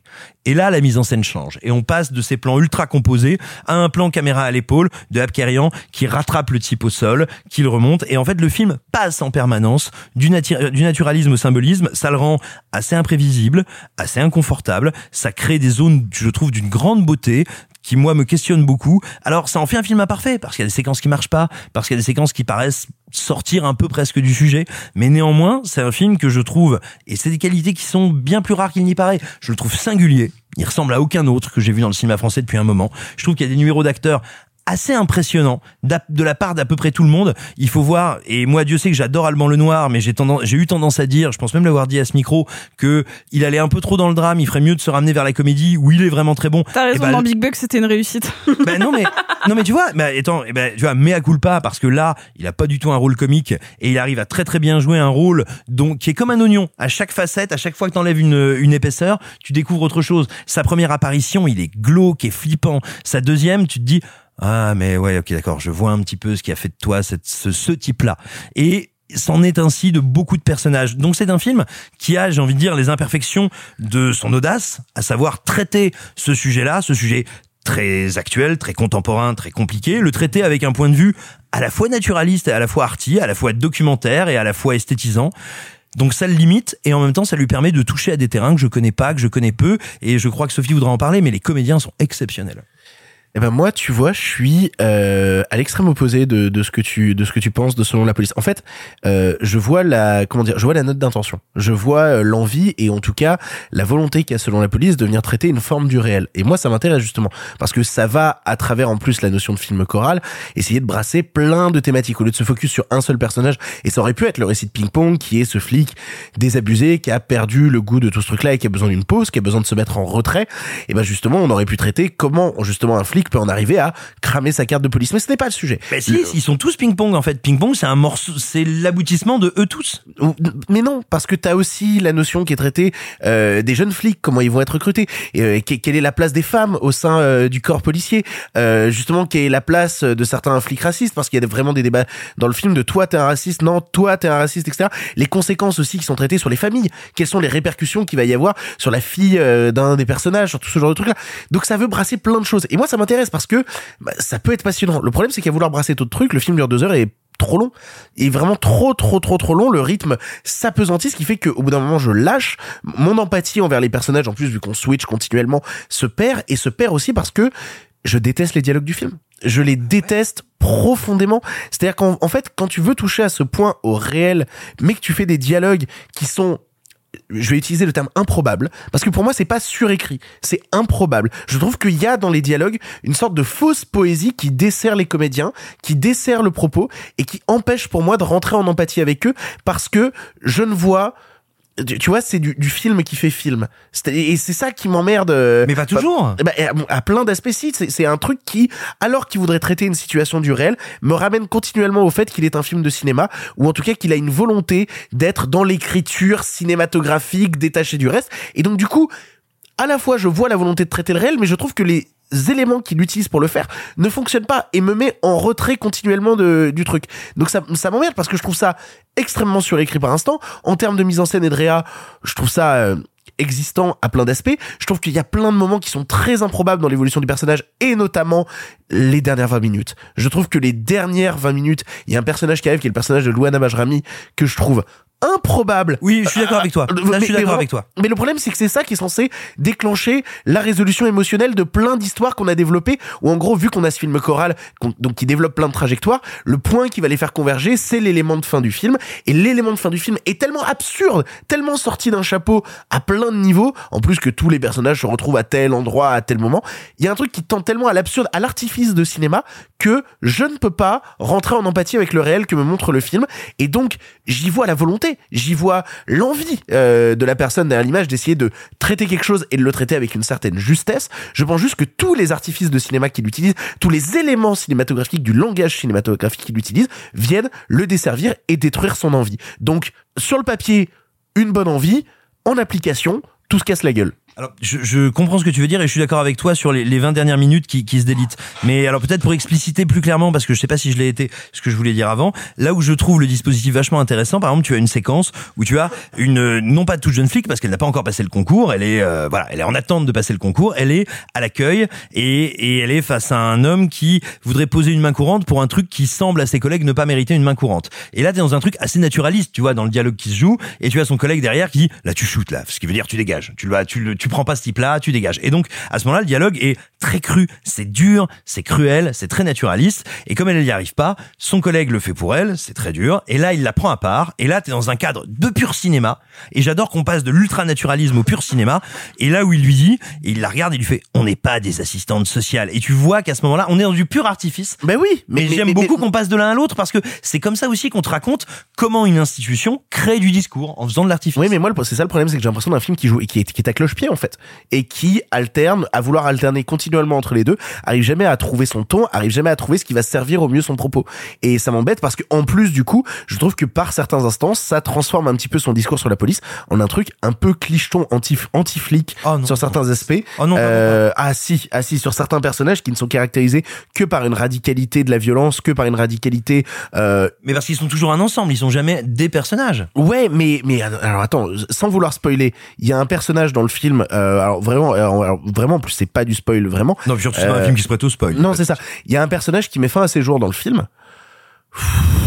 Je trouve ça amené de manière laborieuse. Ah, je trouve ça tellement beau. Ah non, je trouve ça, je trouve ça raté de tous les instants. Le moment de la révélation de ce truc-là en plus. Moi, elle me bouffe le cœur. Ah cette mais révélation. pas du tout, pas du tout. Alors qu'en plus c'est une scène où on va retrouver euh, euh, Jean-François Stévenin qui nous a quitté euh, en juillet et qui euh, ne quitte pas les écrans parce qu'il avait plein de films sous le coude. Donc on l'a vu dans Illusion perdue, on l'a vu dans Adieu Paris, on le revoit ici dans Selon la police.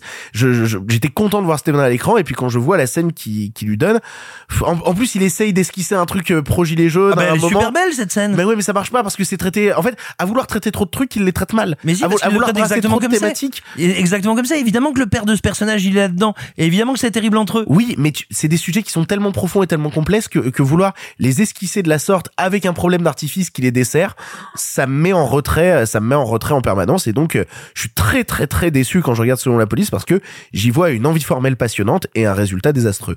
Sophie. Cette fois, c'est à moi d'être entre vous deux. Ah là là. Alors, je pense que fondamentalement, j'ai pas trop trop aimé le film. Cependant, je trouve que c'est vraiment le film le plus intéressant de cette semaine. De loin, de très très loin, et Eh ben. notamment parce qu'il est complexe, qu'il est force de proposition à plein d'aspects, et que je, je ne suis pas fan du truc. Mais je trouve ça très intéressant ce, ce balancement. Euh, il jongle sans, sans cesse entre du et je vais mettre des gros guillemets, du pseudo-réalisme et du discours avec du très littéraire, très écrit, presque lyrique, envolé. Et euh, c'est bizarre parce que ce, ce j'ai presque l'impression que des fois il fait du Roy Anderson, à savoir je vais poser un cadre et il y a deux personnages proches de l'absurde qui vont avoir un dialogue sur du rien. Et d'un coup, ça m'intéresse parce que le personnage, donc euh, gros, gros, gros coup de cœur au comédien, enfin pour le comédien euh, Patrick Dasumsao, j'imagine qu'on prononce comme ça. Oui. Je suis pas sûre, celui qui joue Ping Pong, qui est pour moi le personnage qui est une espèce de désincarnation absurde. Euh, sur, c'est sur la police, c'est dit dans le titre, mais qui pour moi est juste quelqu'un de désabusé qui a limite perdu son âme. C'est c'est vraiment, il est, il est déjà mort d'une certaine manière. C'est pas du tout le propos du film, mais genre tout le monde se demande vraiment qui c'était. Genre c'est comme si il, aurait pu disparaître il y a longtemps. On aurait pu. C'est une, il n'est qu'une trace. Et ça, je trouve ça très beau comme trajectoire parce que il, il erre dans la ville entre ses collègues, certains qu'il connaît, d'autres non, parce qu'il a été euh, l'instructeur d'un personnage. Euh, donc c'est ça le côté choral, parce que il est le lien avec au final le personnage de Laetitia Casta, mais sans vraiment l'être. Et puis celle de l'accueil qu'il a juste croisé. Il a eu des impacts des fois très minimes et des fois très grands sur la sur la vie de certaines personnes. Et on raconte pourquoi il est désabusé. Et ça, ça j'ai trouvé ça vraiment très beau. Et euh, du, pour moi, c'est c'est mi- c'est limite lui qui a le, le discours le plus intéressant sur la police, qui n'est pas sur du bien, du mal, mais juste ça a changé. C'est difficile pour l'ancienne génération de trouver encore sa place. Comment on va parler aux, aux nouvelles générations? C'est quoi être dans les forces de l'ordre? Sans porter aucun jugement moral S'il s'appelle Ping Pong et c'est pas un spoil, c'est juste parce que quand il était en cité, il avait créé avec les jeunes une, une espèce de pas de défouloir, mais juste un truc où les flics venaient jouer au ping-pong avec des jeunes de cité et que ça avait créé une espèce de rendez-vous institutionnel, genre pour créer du lien. Ce qui est, alors euh, rappelons-le, en fait un appel du pied à une véritable anecdote, c'est que sous Nicolas Sarkozy, il y a un commissaire de police en banlieue qui était connu pour avoir organisé des matchs de foot avec les avec les gamins de, bah, du- autour du commissariat dont il s'occupait, qui s'était fait virer. C'était le fameux moment du Karcher quand Sarkozy était ministre de l'Intérieur, où on a dit tout d'un coup ah bah la police ils ne sont pas là pour être assistants sociaux. Voilà. Et en fait, le fait que ce personnage-là dise ouais, mais moi du coup, ces jeunes-là, je sais pas leur parler, et mes collègues, je sais pas leur parler, on n'est plus du tout, plus personne ne sait parler, et c'est pour ça qu'il est- il est devenu presque fantomatique ce personnage. Ça, je trouve ça fascinant. Et je trouve que toutes les interactions, en fait, il est le cœur du film. Le reste, je trouve ça hyper bancal. Je comprends pas trop euh, pourquoi il va être plus euh, plus expressif, plus explicite que cette traversée-là, que je trouve très belle, très littéraire. Et je m'en fous qu'il y aille avec des gros sabots sur du social. Parce que cette trace-là, qui est un, un constat euh, assez factuel, qui est aujourd'hui, entre la police et le reste, et même au sein de la police, il y a un manque de communication qui est, fondamental parce que tout change très vite sur le rapport de force, sur même la place des femmes. Enfin, il y a quelque chose qui est en constant mouvement et donc lui il est perdu. Et je trouve ça très joli. Donc le film en effet je le trouve imparfait trop long euh, bancal tout ce que tu veux mais cette intention là je pense que c'est vraiment ce que j'ai préféré de toute cette semaine. Juste ce personnage là cette performance là c'était ça c'était vraiment du caviar quoi Vous l'aurez compris, on est divisé sur Selon la police. On vous encourage à le découvrir en salle. Il est assez peu sorti. Je crois qu'il est dans une cinquantaine de salles en France. Si jamais il passe près de chez vous, bah allez le découvrir, à vous faire votre propre avis. On en a fini avec les films du présent. Il y a deux films en bref parce qu'il y a des films qu'on veut traiter un peu plus rapidement et qu'il y a qu'un seul chroniqueur qui a vu. C'est l'heure des films en bref. Ça va durer encore longtemps. Eh bien, vous, qu'est-ce que vous faites dans les bras de mon cocher? Vous en avez encore beaucoup du sensationnel comme ça Pourquoi vous pensez qu'on ne prend pas le cinéma au sérieux? Cette ligne est sur écoute. Il va me falloir être bref. En bref, cette semaine, Ils sont vivants est le premier film de Jérémy Elkaïm avec Marina Foïs qui nous raconte l'histoire de Béatrice, ex-militante FN qui va commencer à entretenir une relation amoureuse avec Mokhtar, un migrant de la jungle de Calais. Alors, je vous avouerai que moi, à la lecture de ce synopsis, j'ai eu envie de rire très fort parce que ça ressemble à une parodie des guignols de l'info.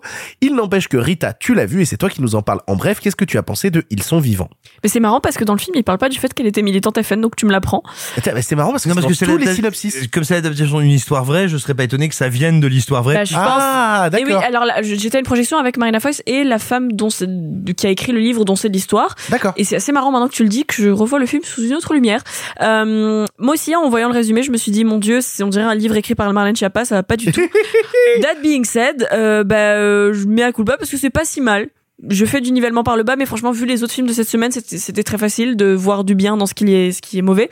Mais franchement, dans le réalisme social, je trouve que c'est vachement intéressant parce que ça nous montre quand même le, une région euh, et donc le, nord de la France pas comme étant un cliché, pas comme étant euh, la catastrophe. Et il nous montre effectivement la jungle de Calais, il nous montre les, les rapports de force qu'il peut y avoir, pas tant, mais entre les policiers et les migrants. Puis il nous montre surtout une femme qui effectivement euh, est ancienne femme de flic. Le flic en question est mort. C'est D'ailleurs, ça s'ouvre sur cet enterrement. Et c'est une scène de comique absurde, de comédie absurde géniale que je, à laquelle je m'attendais pas et quand ça a commencé, je me suis dit merde, ça peut être bien, waouh. Et en fait, il y a tout ce qui est censé être drôle est très drôle dans le film. Tout ce qui est censé être euh, parler de social, euh, c'est très bien fait. Ce qui pêche un peu, c'est peut-être la relation amoureuse entre du coup le personnage de Marina Foïs et euh, le personnage de l'acteur dont je n'ai pas noté non le nom, ce qui est très grave. Euh, et je chercherai. Mais enfin, entre les deux, euh, j'ai un peu du mal à y croire, mais c'est simplement parce que c'est un petit peu passé très vite. Euh, Il y a des idées qui sont intéressantes, notamment le fait qu'ils discutent par euh, Google Traduction. Donc des fois les traductions sont un peu foireuses et je trouve ça génial comme idée parce qu'effectivement ils se traduisent des trucs et ils sont censés essayer un peu de, de se faire comprendre qu'ils se kiffent bien et puis quand ils sont ensemble que se faire comprendre qu'ils qu'ils s'aiment beaucoup. Et parfois les traductions sont à mourir de rire et ça je trouve ça, hum, je trouve que c'est une idée géniale en fait de montrer une relation où des deux personnes, elle elle parle pas un mot d'anglais, elle commence à apprendre l'anglais. Lui il parle à peu près anglais mais pas du tout français et je trouve ça très beau.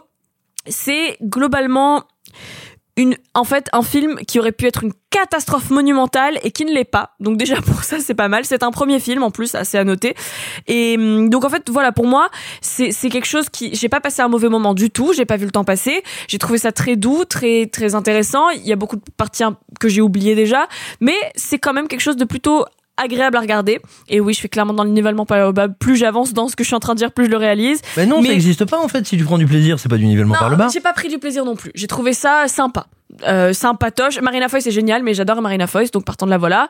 Euh, et par contre, Laetitia Doche, j'aimerais parler de Laetitia Doche dans ce film, qui est hilarante. Elle joue le personnage d'une femme, euh, d'une espèce de militante pour euh, qui veut aider les migrants et en fait qui joue le, le, le cliché parfait de ce genre de personne qui est née là que pour euh, pouvoir dire ensuite qu'elle aide les migrants à Calais. Et c'est génial parce que dès le début, en fait, on la trouve insupportable et on se dit mais mon dieu, ça va être le plus grand cliché de France et de et de Navarre même. Mais finalement, euh, en fait, ils jouent sur ce cliché-là et ils le font aller jusqu'au maximum du paroxysme du cliché que ça peut être et ils se foutent de sa gueule entièrement. Et, je trouve ça génial comment est-ce que le per- personnage de Laetitia Doche est, trai- est traité. Mais donc euh, voilà, c'est pas un film révolutionnaire, mais en revanche c'est mignon et puis surtout ça montre un peu les réalités du terrain et avec euh, humour surtout. Et je trouve que c'est ce qui manquait peut-être euh, parce qu'on parle pas forcément de ça, de ce genre de sujet avec humour. C'est plutôt bien fait. La mise en scène est intéressante. C'est un premier film. Je trouve que ça se défend pas mal. Donc euh, pourquoi pas Euh, C'est pas quelque chose qui va me auquel je vais repenser pendant très longtemps. À part peut-être une scène où Marina Foïs m'a vraiment euh, mis un, un un coup de poignard dans le cœur, disons. Euh, mais mais voilà, c'est intéressant. Ça m'a rappelé la série Years and Years par moment, qui est beaucoup plus beaucoup plus cool que ça. Mais voilà, ils sont vivants, c'est euh, c'est intéressant sans plus, disons. Hello? Tu penses que tu pourrais prendre le relais euh, dans deux jours? Chez moi Tu fais ce que tu veux à la jungle, mais tu ramènes pas de réfugiés à la maison. Chez moi, c'est encore moi qui décide qui vient, qui part, d'accord? Tu héberges des réfugiés chez toi J'espère que tu connais les risques. T'imagines qu'il t'arrive quelque chose? Deuxième et dernier en bref, Blacklight est le dernier Liam Neeson movie où des méchants dont on sait pas d'où ils viennent ont kidnappé la famille de Liam Neeson et du coup il est pas content et il va casser des bouches pendant une heure et demie afin de montrer que sa doublure cascade est super talentueuse. Simon, tu l'as vu, Blacklight, toi tu aimes les Liam Neeson movies, est-ce que c'est un bon ou est-ce que c'est un mauvais Liam Neeson movie en bref? Si seulement c'était le dernier. Ah. Si seulement il cassait des bouches. Bon, il faut, avant d'expliquer, on va dire, l'ampleur du néant, revenir un petit peu sur qu'est-ce que c'est en réalité que le Liam Neeson movie. Le Liam Neeson movie, ça part, à mon sens, d'un malentendu. Ça part donc de Taken. Taken, que j'adore, hein. J'adore le bien, premier. Oui, j'adore le premier Taken. Mais ce, faut- ce dont il faut être bien conscient, c'est que au-delà du charisme de Liam Neeson, qui à l'époque avait encore envie de jouer des rôles, c'est-à-dire il joue le rôle, tu vois, il y va. Euh, bah en plus de ça, Taken doit énormément à un monteur qui s'appelle Frédéric Toraval. Frédéric Toraval, euh, qui est pas le dernier, euh, le dernier des Yakayo. Hein. Euh, pour vous dire, si vous voulez, c'est un peu hein, le couteau le plus aiguisé du tiroir. On l'a retrouvé dans pas mal de films, notamment récemment Promising Young Woman. Mais dans la catégorie, je crée de la folie avec mon montage. C'est lui qui fait qu'un film comme Safe, par exemple, qui a été honteusement oublié avec Jason Statham, est un film qui a des séquences d'une intensité remarquable. Bref, c'est un artisan du montage très doué et qui arrive à nous faire croire dans le premier Taken que Liam Neeson, il peut casser des bouches avec sa main. Bon, bah Liam Neeson a réussi à perdurer là-dessus, euh, de temps en temps euh, grâce à certains auteurs comme le metteur en scène de Balade entre les tombes, de temps en temps grâce à certains grands auteurs comme Joe Carnan avec Le Territoire des loups, mais la plupart du temps avec des films pourris.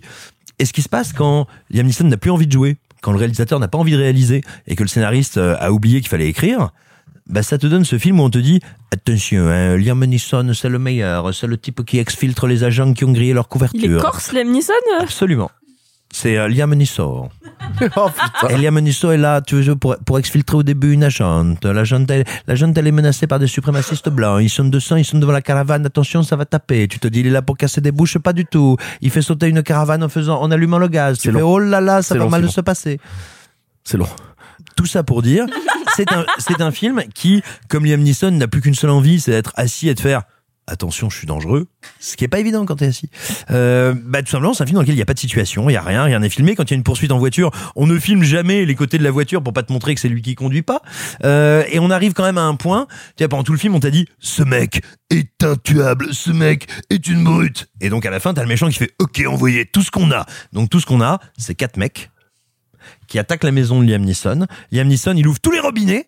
Donc t'as 30 cm d'eau au sol, il met toutes ses lampes par terre, et il se met près du disjoncteur, et donc ces mecs qui sont les meilleurs, des meilleurs, des tueurs, rentrent dans la maison, ils ont de l'eau jusqu'au genou, il y a des lampes par terre, et ils se disent, ouais bah non, c'est C'est la jurisprudence Claude François, cette histoire. Non mais c'est ça. Et les mecs rentrent dans la maison, ils font bah il y a de l'eau quoi. Et là tu te fais ah ouais ok en fait c'est c'est un film si tu veux pour les Il a qui ont pas la raté le lumière à tous les étages. ah mais vraiment et le, le le film est une honte parce qu'en fait c'est vraiment un film qui part du principe que son public est idiot. Mais vraiment idiot. Et attention, hein, moi j'ai pas de problème avec les bourrineries. J'adore une bonne grosse burnasserie des enfers. Mais là, c'est un film qui fait le pari de ma bêtise. Et ce genre de mépris, je trouve ça ignoble et je suis assez triste que euh, comment dire je pense que celui-là même même le deepfake de Bruce Willis refuse de le faire ce film Mais c'est quand même triste parce que euh, Liam Neeson, on- il a quand même eu des jolis rôles au cours des dernières années. On l'a vu euh, dans quelques minutes après minuit de, Ba- de Bayona. On Ah, l'a il, vu fait, dans il fait une voix, Silence. il fait une voix, hein, mais. euh, Oui, oui, mais on l'a vu dans Silence de Martin Scorsese. Mhm. On l'a vu même dans, dans Widows de Steve McQueen qui avait divisé à l'époque, mais qui est quand même un film de Steve McQueen. c'est quand même un tout petit rôle Oui, mais, mais qui est quand même, non, qui est quand même assez présent. euh, il n'empêche que, euh, est-ce que il faut qu'il arrête les, les films d'action comme ça? Est-ce que, est-ce qu'il faut qu'il sorte de ce, de ce schisme-là? Mais moi, je te dirais, ce qui m'embête, c'est est-ce qu'il faut qu'il arrête ce film Je suis personne pour lui dire euh, s'il doit arrêter ou pas. Mais manifestement, lui, en tout cas, n'y trouve pas de passion. Tu vois, il ne fait rien dans le film, et il n'interprè- il n'interprète pas il- il l'a il- dit en interview que de toute manière il jouait juste pour euh, pour ne pas penser à la mort de sa femme. Oui. Waouh, Non, mais- c'est dur. Bah, bien sûr, il l'a dit. Oui, il a- elle- il a dit plein de fois, Elle est hein, morte il y a, euh, il y a un tout petit peu moins de 10 ans. Disant d'un accident de ski à côté de Montréal. Mais c'est horrible. Oh putain. Oui. Voilà. Et non, oui, absolument, tu as raison. Il a dit que c'était pour lui une façon de, de continuer à être et de continuer à exister, ce qui est le plus respectable du monde. Mais en l'état actuel, là, maintenant, on va dire, les films d'action de Liam Neeson ne sont plus ni des films ni des actions. You'll be finished before the day is over. Everything I did was for you. Grandpa, are you a good guy?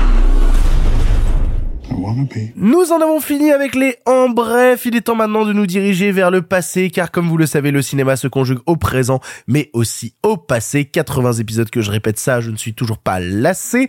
C'est terrible. Et cette semaine, en partenariat avec TCM Cinéma, connaissez-vous TCM Cinéma? TCM Cinéma. Eh bien, en partenariat avec TCM Cinéma, on vous parle du film Le Troisième Homme de Carol Reed. En avant. À cette époque, vous le savez, le cinéma était en noir et blanc. Mais nous avons préféré mettre un peu de couleur. Monsieur Mézeret, au nom du patrimoine artistique français tout entier, je vous dis merci. Mais enfin, tout ça, c'est le passé.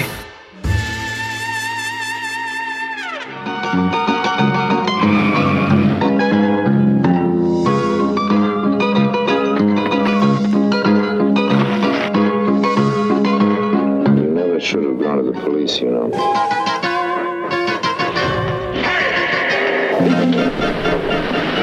Come out, come out, whoever you are.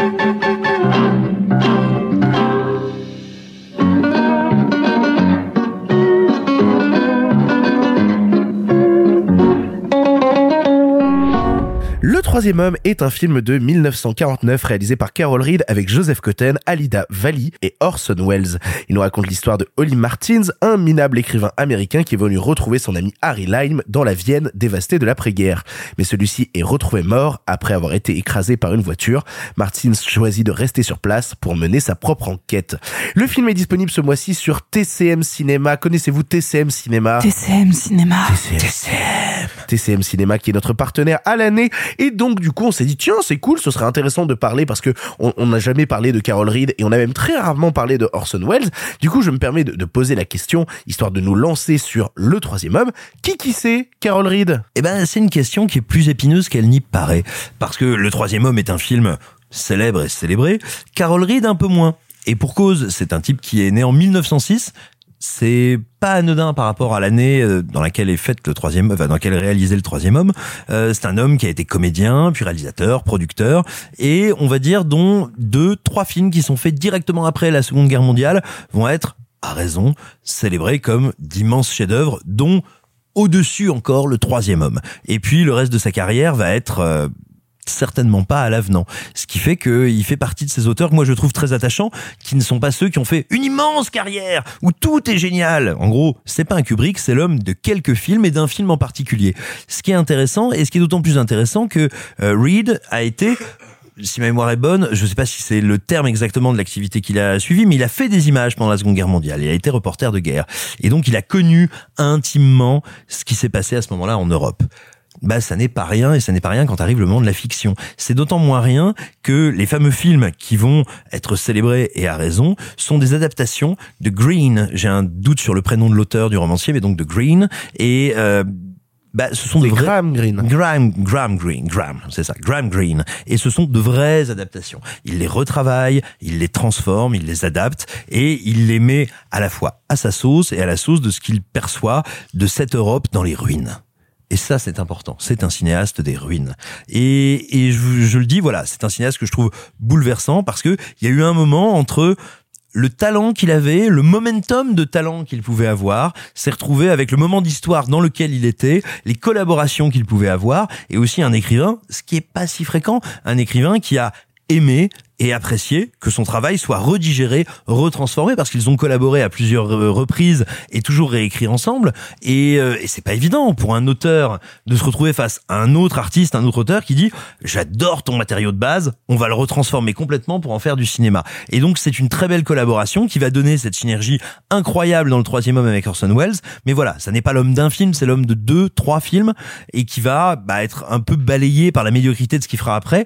Mais c'est marrant parce que tu as dit vraiment le troisième avec Orson Welles et même quand on regarde la cover du film, on a Orson Welles qui est vachement mis en avant alors que Orson Welles est vraiment un rôle secondaire du film. C'est-à-dire que normalement, c'est le rôle de Lee Martins qui est interprété par Joseph Cotten qui drive tout le film parce qu'il mène l'enquête et j'ai le sentiment que la présence d'Orson Welles au casting et notamment la scène d'apparition d'Orson Welles dans le film qui est, qui est brillante en termes de lumière, eh ben, ça a un peu éclipsé tout le reste. Une Sophie. Oh, dis-moi tout. Orson Welles a refusé de tourner d'être filmé à Vienne. Et le film a été tourné à 85% à Vienne et à 15% à Londres. Et en fait, sur euh, à chaque fois qu'on le voit entre guillemets à Vienne, c'est sa doublure. Et tous les close-up ont été faits à Londres. D'accord. Waouh. Voilà. Et est-ce que c'est pour ça euh, que t'as cette scène dans euh, La Grande Roue qui a l'air d'être un fond vert de l'espace, histoire qu'on puisse jouer avec Wells à Londres et pas à Vienne? Et encore, je suis pas tout à fait sûr qu'elle ne saurait pas été le cas, euh, même euh, bah, pour faire une grande roue. Je sais pas si ça aurait été très différent. Je, je sais pas, j'ai j'ai pas plus de détails sur cette Sophie. Je, je sais. Et tu as pas de détails Grande Roue? Je n'ai pas de Honte à détails. toi, Sophie. Désolée, je n'ai pas. Je, je vais faire une réclamation au, au Wikifiche de IMDb pour dire euh, pourquoi il y a pas de détails sur la grande roue, bordel? Voilà. Non, non, mais c'est c'est intéressant de voir à quel point la, la, la présence de Orson Welles a été ultra mise en avant plus que euh, bah, les personnages qui tiennent le récit. Alors que j'ai l'impression que le film parle continuellement de ce que sont les conséquences pour les proches de Harry Lime de la disparition d'Harry Lime, qui du coup n'est pas présent dans le film et qu'au final Harry Lime, le spectre de Harry Lime, est venu tous les dépasser. Mais ce qu'il faut bien comprendre aussi, ça peut paraître un peu étonnant aujourd'hui parce que bien sûr on a des auteurs, de super auteurs, bien sûr on a des figures tutélaires du cinéma, mais ce qu'a été Orson Welles pour le cinéma et à l'international, pas seulement le cinéma américain, c'est quelque chose qui est au-delà de l'auteur. Ça a été à un moment le dieu du cinéma. C'est-à-dire qu'avec Citizen Kane, que vous l'ayez vu, que vous ne l'ayez pas vu, que vous en pensiez ce que vous en pensez, que vous trouviez que c'est un classique qui est un peu vieilli, que vous trouviez que c'est le plus grand chef-d'œuvre de tous les temps. Le fait est que, et a fortiori à l'époque où est produit, où est réalisé le troisième homme, Orson Welles est une espèce littéralement de figure tutélaire. Et en fait, dans le film, euh, parce qu'on lui a beaucoup posé la question, est-ce que vous avez participé à la réalisation? Est-ce que c'est le meilleur film de Carol Reed? Parce que vous avez pris la main Lui a toujours maintenu que non.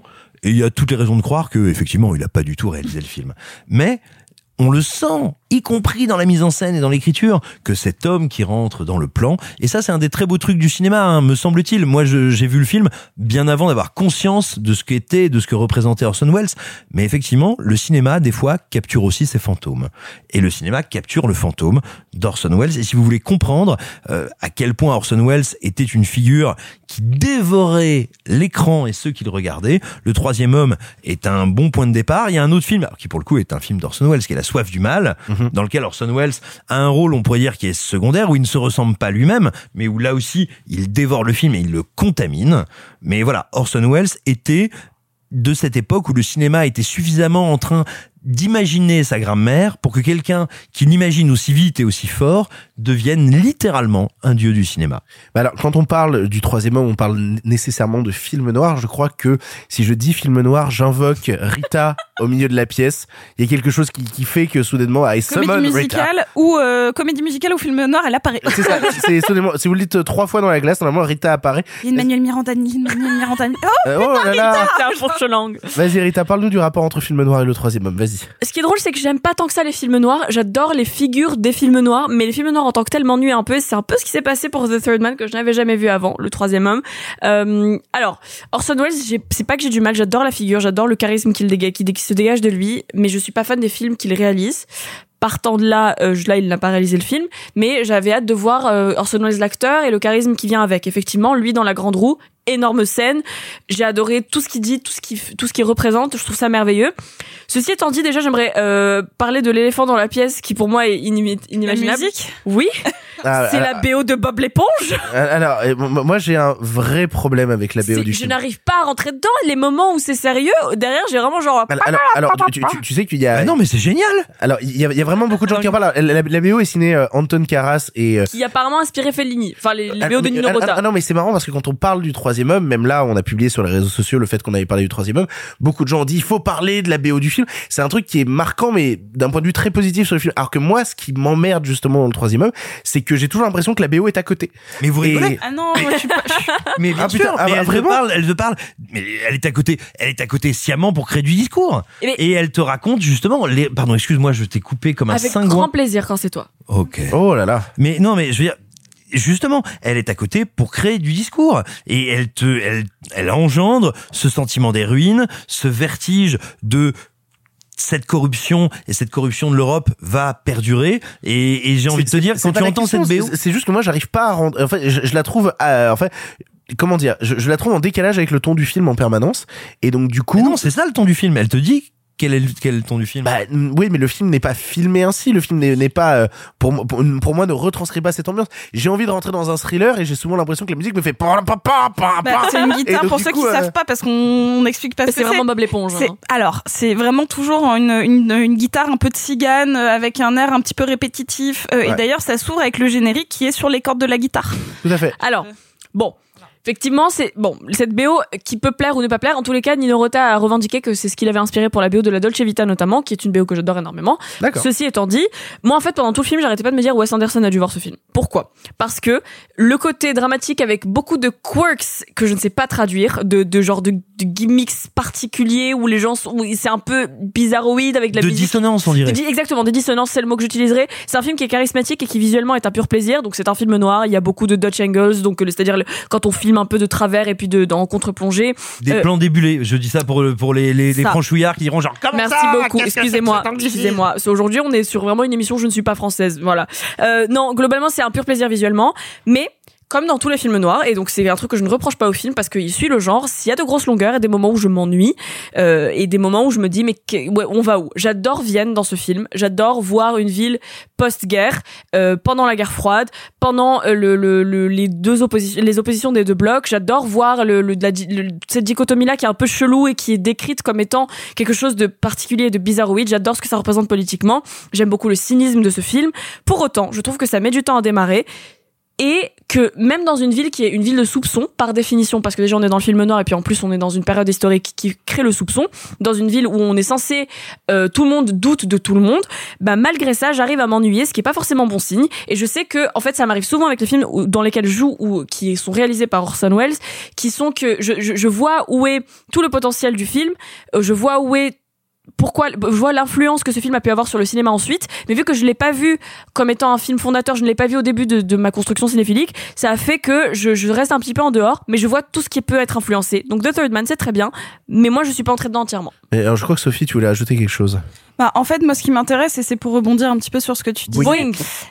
Yeah Euh, c'est One of us, one of us. c'est c'est que le, le film est énigmatique en effet par sa période etc et qui même ne place que des personnages qui font partie d'une énigme. C'est-à-dire que lui, il écrit des romans, il a l'air d'avoir une fanbase, mais on sait pas vraiment. Il écrit des, des- il écrit des des des, bah, des des fictions et en même temps là, il dit qu'il s'inspire de faits réels vu qu'il veut écrire un livre qui s'appelle Le Troisième Homme, donc il fait écho. Bref, et Beaucoup de que méta. beaucoup beaucoup de méta, ce qui est assez original. Et pour moi, le troisième homme vient, je sais pas pourquoi, s'inscrire inconsciemment dans ces films un peu mystérieux, énigmatiques, et donc ça m'a fait penser à Hitchcock, forcément. Ah oui. Et donc à tous ces films qui ont plus ou moins l'énigme dans le titre et qui vient donc déjà nous attraper un petit peu sur euh, tu vas voir comment on va en arriver au titre et ça c'est toujours en fait c'est pour ça que j'ai pensé directement au, euh, à les 39 marches ou à la cinquième colonne ou même à l'inconnu du Nord Express où déjà on te dit il y a un mystère T'en as à peu près les codes. Là, le troisième homme, on, voit très bien de quoi ça parle. C'est presque un, un trope de cinéma qui est revenu à base de il y a un meurtre, tu penses que tu peux le résoudre, mais il y a un twist qui arrive suffisamment tôt pour t'inclure dans. Et scénaristiquement, en fait, c'est Mais c'est ultra ludique en fait. c'est ultra ludique. C'est moi je c'est- vraiment le genre de sentiment que j'aime beaucoup et que je trouve se perd justement dans le cinéma actuel. C'est ce moment où euh, tu es en train de regarder euh, le troisième homme et qu'à un moment tu fais mais c'est ça le troisième homme en Mais fait. oui, je l'ai vu dans tellement de films après qui ont refait la même chose. ça vient de là. Mais mais mais mais il y a un Mais vrai oui. plaisir de spectateur J'ai à, vu à les vivre ça. Qui ont parodié ça. Ça vient donc de là. Mais après, moi, ce qu'il faut dire, ça a été une vraie découverte justement pour cette émission, euh, le, le troisième homme. Euh, la réalisation m'a bluffé et notamment le rythme de montage. Il y a un truc dans le rythme de montage dans les premières dix minutes qui, qui, qui alors j'ai le sentiment, je veux pas euh, euh, me, me poser comme un expert de quelque chose que je ne maîtriserais pas, mais j'ai pas l'impression que c'était ultra commun, ce montage très cadencé, très explicatif. En fait, j'avais l'impression de voir une forme euh, de montage en 49 qui serait devenu ensuite le montage d'Edgar Wright ou de Guy Ritchie ou de Ça choses comme commençait à ça. arriver. Ça commençait à arriver. Oui, mais, mais- c'est pas le premier, mais oui, c'était dans les premiers à le maîtriser comme ça. Mais voilà, mais donc du coup, j'y vois les prémices d'un montage hyper cut qu'on aurait ensuite dans, euh, dans dans les années 90-2000 avec, comme je disais, euh, Wright, euh, Qu'on aura, qu'on aura en totalement maîtrisé avec la nouvelle vague, en Oui, réalité. oui, non, mais c'est ça. Et du coup, euh, ça me passionne. Ça me passionne aussi parce que je vois que le film passe par plein de styles, euh, avec des moments qui sont à la fois des purs moments d'angoisse. Euh, Il y a cette scène où, où il monte dans un taxi et il est emporté à un endroit, tu sais pas où il va arriver, et il y a un twist. Et donc il y a toujours quand même une petite dimension Très comique. Fincher cette scène. Ouais. Très très Fincher. Très The Fincher. Game. Ah, mais grave, à 2000%. Mais Fincher est un réalisateur européen. hein, dans Ah non, mais oui. Et, et alors après, Comme il y a- moi. il y, a- il y a des moments où je me fais vraiment avoir aussi par euh, la manière qu'il a de détourner certains codes. Notamment, il y a un personnage qui meurt au milieu du film, on peut s'y attendre. Euh, et t'as un gamin qui commence à pointer du doigt quelqu'un en disant c'est un assassin, c'est un assassin, c'est lui le meurtrier, c'est lui le meurtrier. Et il arrive, à en faire une sorte de pure trip horrifique où t'as cet enfant qui poursuit des adultes et qui leur dit assassin, assassin, assassin, qui est montré justement tout petit mais avec son ombre projetée en immense sur le mur derrière. La manière dont Carol Reed a de switcher avec les différents styles quand tu regardes le troisième homme, je, je trouve ça passionnant. Bah, il y a une image très expressionnisme allemand Oui. avec un contraste entre le noir et blanc extrêmement fort, vraiment un peu euh, presque saturé, euh, avec une, une, en effet une, une exagération des ombres qui devient, qui deviennent monstrueuses. Il y a quelque chose de fascinant dans le, dans le- la mise en image du monstrueux, alors que c'est très quotidien et très concret. Mais alors, ça veut dire que c'est une erreur de résumer le troisième homme à, à Orson Welles. Il y a bien plus que ça derrière. Mais à mon sens, c'est même une erreur de le résumer au film noir. Bien sûr, il y a énormément d'ingrédients et il est pas du tout illogique de le de l'accoler au film noir. Mais justement, j'aurais tendance à dire que, à mon sens, c'est une espèce de grand écart, de tension entre des éléments, on va dire, plus narratifs que de mise en scène du film noir, mais surtout une vraie tension, un vrai grand écart entre l'expressionnisme allemand et le néoréalisme italien. Et en fait, ça pour moi, c'est un espèce de sous sous sous sous genre que je trouve passionnant, qui me paraît, qui me semble très peu commenté, qu'on pourrait dire euh, post-Europa animal triste. C'est-à-dire, c'est le moment où l'Europe meurt et elle meurt d'une manière bien particulière. C'est le moment où on dit, on décrète, on constate, où on pose l'hypothèse que après la Seconde Guerre mondiale, ce qui est mort de l'Europe, ça n'est pas sa partie la plus atroce et la plus terrible. Ce qui en a survécu, c'est la corruption et l'horreur. Et ça, à mon sens, ça s'incarne Là, ça n'a plus rien à voir. Je suis navré avec le troisième homme, mais j'ai très envie d'en parler parce qu'il me semble que c'est un livre qui, pour partie, en est inspiré et en découle. Un très grand test de Clive Barker, qui est un de ses premiers textes, qui s'appelle Le jeu de la damnation. Le mec, il arrive à ramener Clive Barker au milieu de la conversation sur le troisième homme. c'est J'allais ramener Eh bien, eh hein, bien oui, euh, parce que très, la scène séminale de ce texte se passe dans Berlin au lendemain de la guerre, et c'est là où vous découvrirez Mamoulian, le dernier des Européens, et lisez, si vous avez aimé le, troi- le troisième homme, lisez le jeu de la damnation, si vous avez aimé le jeu de la damnation, regardez le troisième homme, en tout cas, et dans tous les cas, il y a pour moi, voilà, un sous-genre qui est sur, vous savez, on parle souvent de la mort du rêve américain, il y a un sous-genre dont on discute peu, qui est la mort du rêve européen, et, ou alors sa naissance viciée, pourrait-on dire, et c'en est l'acte d'existence. Mais alors, moi, j'aimerais bien faire un parallèle qui est euh, un peu aléatoire aussi de la manière que tu as fait le parallèle avec euh, Clive Barker.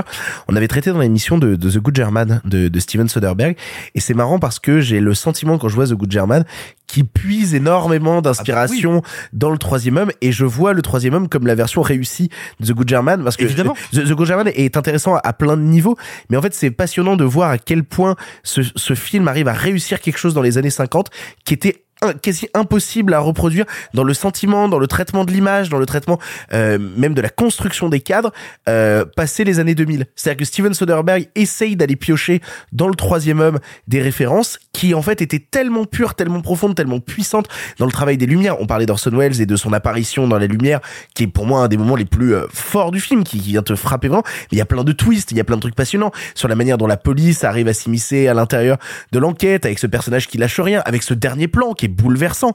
Le dernier plan du troisième homme, c'est un constat d'échec sur la situation euh, d'un personnage qui s'est battu, battu, battu, et qui au final n'aura pas réussi à obtenir, à obtenir, j'allais dire, euh, la récompense que le cinéma nous a vendue pendant des années, sans, sans vouloir euh, en dire, en dire trop.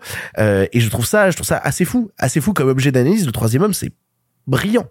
Euh, non, mais en fait, c'est drôle euh, en termes de référence. euh, évidemment, avec euh, Soderbergh, on, on y est.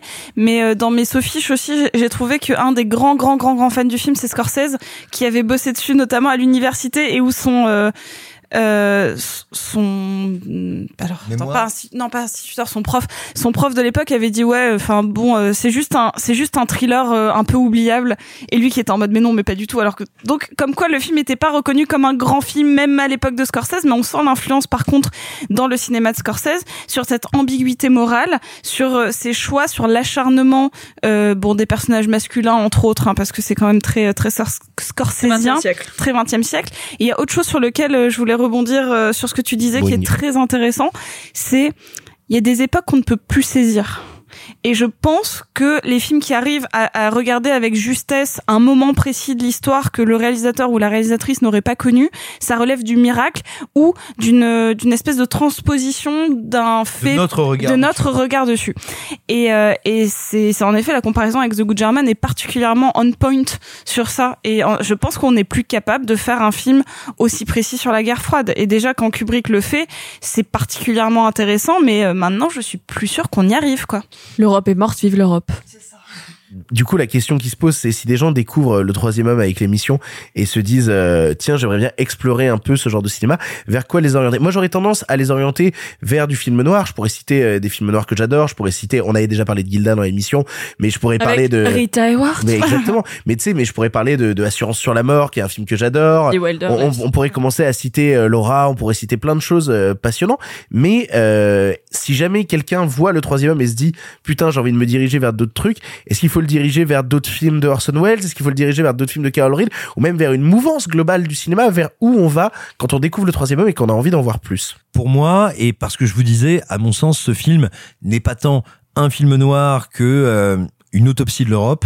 Pour moi, c'est l'armée des ombres d'un côté et section spéciale dont on ne parle pas assez de Costa Gavras. Section spéciale qui est sur la tentative légale et politique de créer un délit euh, dans la France occupée pour réussir à faire condamner, on n'est même pas sûr que ce soit les bons, mais on est même sûr que ce sont les mauvais, pour réussir à faire condamner des gens au nom d'un attentat qui a eu lieu.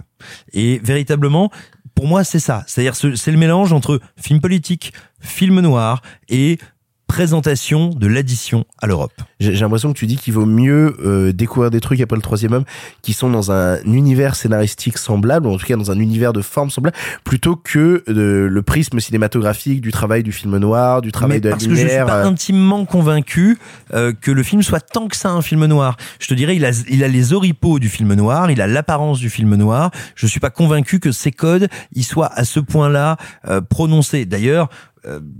Chacun euh, sera, sera li- sera libre d'en juger, mais vous avez remarqué, que vous, vous l'avez dit, euh, vous l'avez dit toutes les deux, comme les femmes étaient absentes du film. Or, s'il y a bien et quand bien même l'approche qui est faite est critiquable, mais s'il y a bien un élément qui est fondateur du film noir, C'est la femme C'est la fatale. c'est le rapport de la femme et la représentation de la femme. Et je suis pas sûr que le film, quand bien même il épouse des codes de son époque et de la lumière de son époque, relève pas après, tant en termes de le- scénario le, le que de féminin, il a sa philosophie. place dans le troisième homme quand même. Ish. Pas de la même manière. Oui, mais Pas dans les euh, codes du film noir. oui. C'est ça que je veux dire. Ça, ça, je suis Elle, d'accord. elle n'est pas un élément euh, particulièrement déclencheur. Elle est plutôt, euh, Passagère. elle est passagère de l'histoire. Et elle est passagère parce que tu sens que le film veut rendre un peu compte de son époque, mais pas parce qu'il voudrait aller dans les codes du film noir. Vraiment, pour moi, ça me semble être un film ténébreux et un film sur l'Europe des ténèbres. Et les deux films que je te citais, L'Armée des Ombres et Section Spéciale, me semblent parler de l'Europe des ténèbres. C'est ainsi que se termine ce 80e épisode de Pardon le cinéma. 80, ça y est, on y est. Est-ce que quelqu'un a quelque chose sur 1980, sur l'année 1980 Attention, on cherche des références autour de cette table. Eh bien, eh bien, enfin le moment où euh, la culture occidentale est devenue subtile, éclairée euh, et désireuse de parler de tout un chacun, où on a un peu repoussé euh, les idées euh, du fric et de la réussite, et où quelque part nous avons accédé à la lumière. Et il y a même pas de film James Bond en 80. Alors, euh, J'ai le dernier métro de Truffaut, c'est tout ce à quoi. Ah, Mais là, non, non, pardon, déjà. la boum. Ah oui. Ah oui. Bah moi j'allais dire que c'était l'année de sortie euh, de The Winner Takes It All d'Abba. Euh, bah, c'est la meilleure chanson de l'univers, je peux même vous la chanter. Non, Voilà. non en revanche, il y a, il y a La Città delle Donne de Fellini, qui est genre le film où Fellini réalise que. Quoi Les femmes ont des avis sur les choses et, et il, fait, et il fait vivre Marcello à Marcello Mastroianni un espèce d'enfer dans une espèce de ville féministe et je trouve ça merveilleux parce que lui il le prend au deuxième degré, moi je le prends au premier degré. Mais c'est quasiment le calmos de Fellini. Oh là là Je remercie tous les gens autour de cette table d'avoir participé à l'émission. Merci beaucoup Rita. Avec plaisir. Merci beaucoup Sophie. Je vais aller me coucher. Oui, on va Oh. aller se reposer, on va aller se moucher déjà. euh, et merci beaucoup Simon. De rien. Bon, bah, arrêtez, alors il y a même plus d'espagnol, il y a plus que l'accent. Je sais pas. Hablas espagnol, On se retrouve la semaine prochaine pour le 81e épisode de Pardon le cinéma et ce sera l'occasion de vous parler d'un film très très très très très attendu puisqu'on vous fera un gros gros passage sur The Batman. de Batman.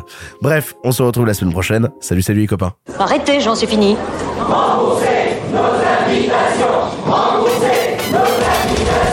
Qu'allons-nous faire par Osiris Essayons de nous voir la semaine prochaine pour déjeuner et puis vous me montrerez votre clocher. Le cinéma fait de toi un bon gamin Et que c'est quoi Maintenant c'est fini, va falloir rentrer.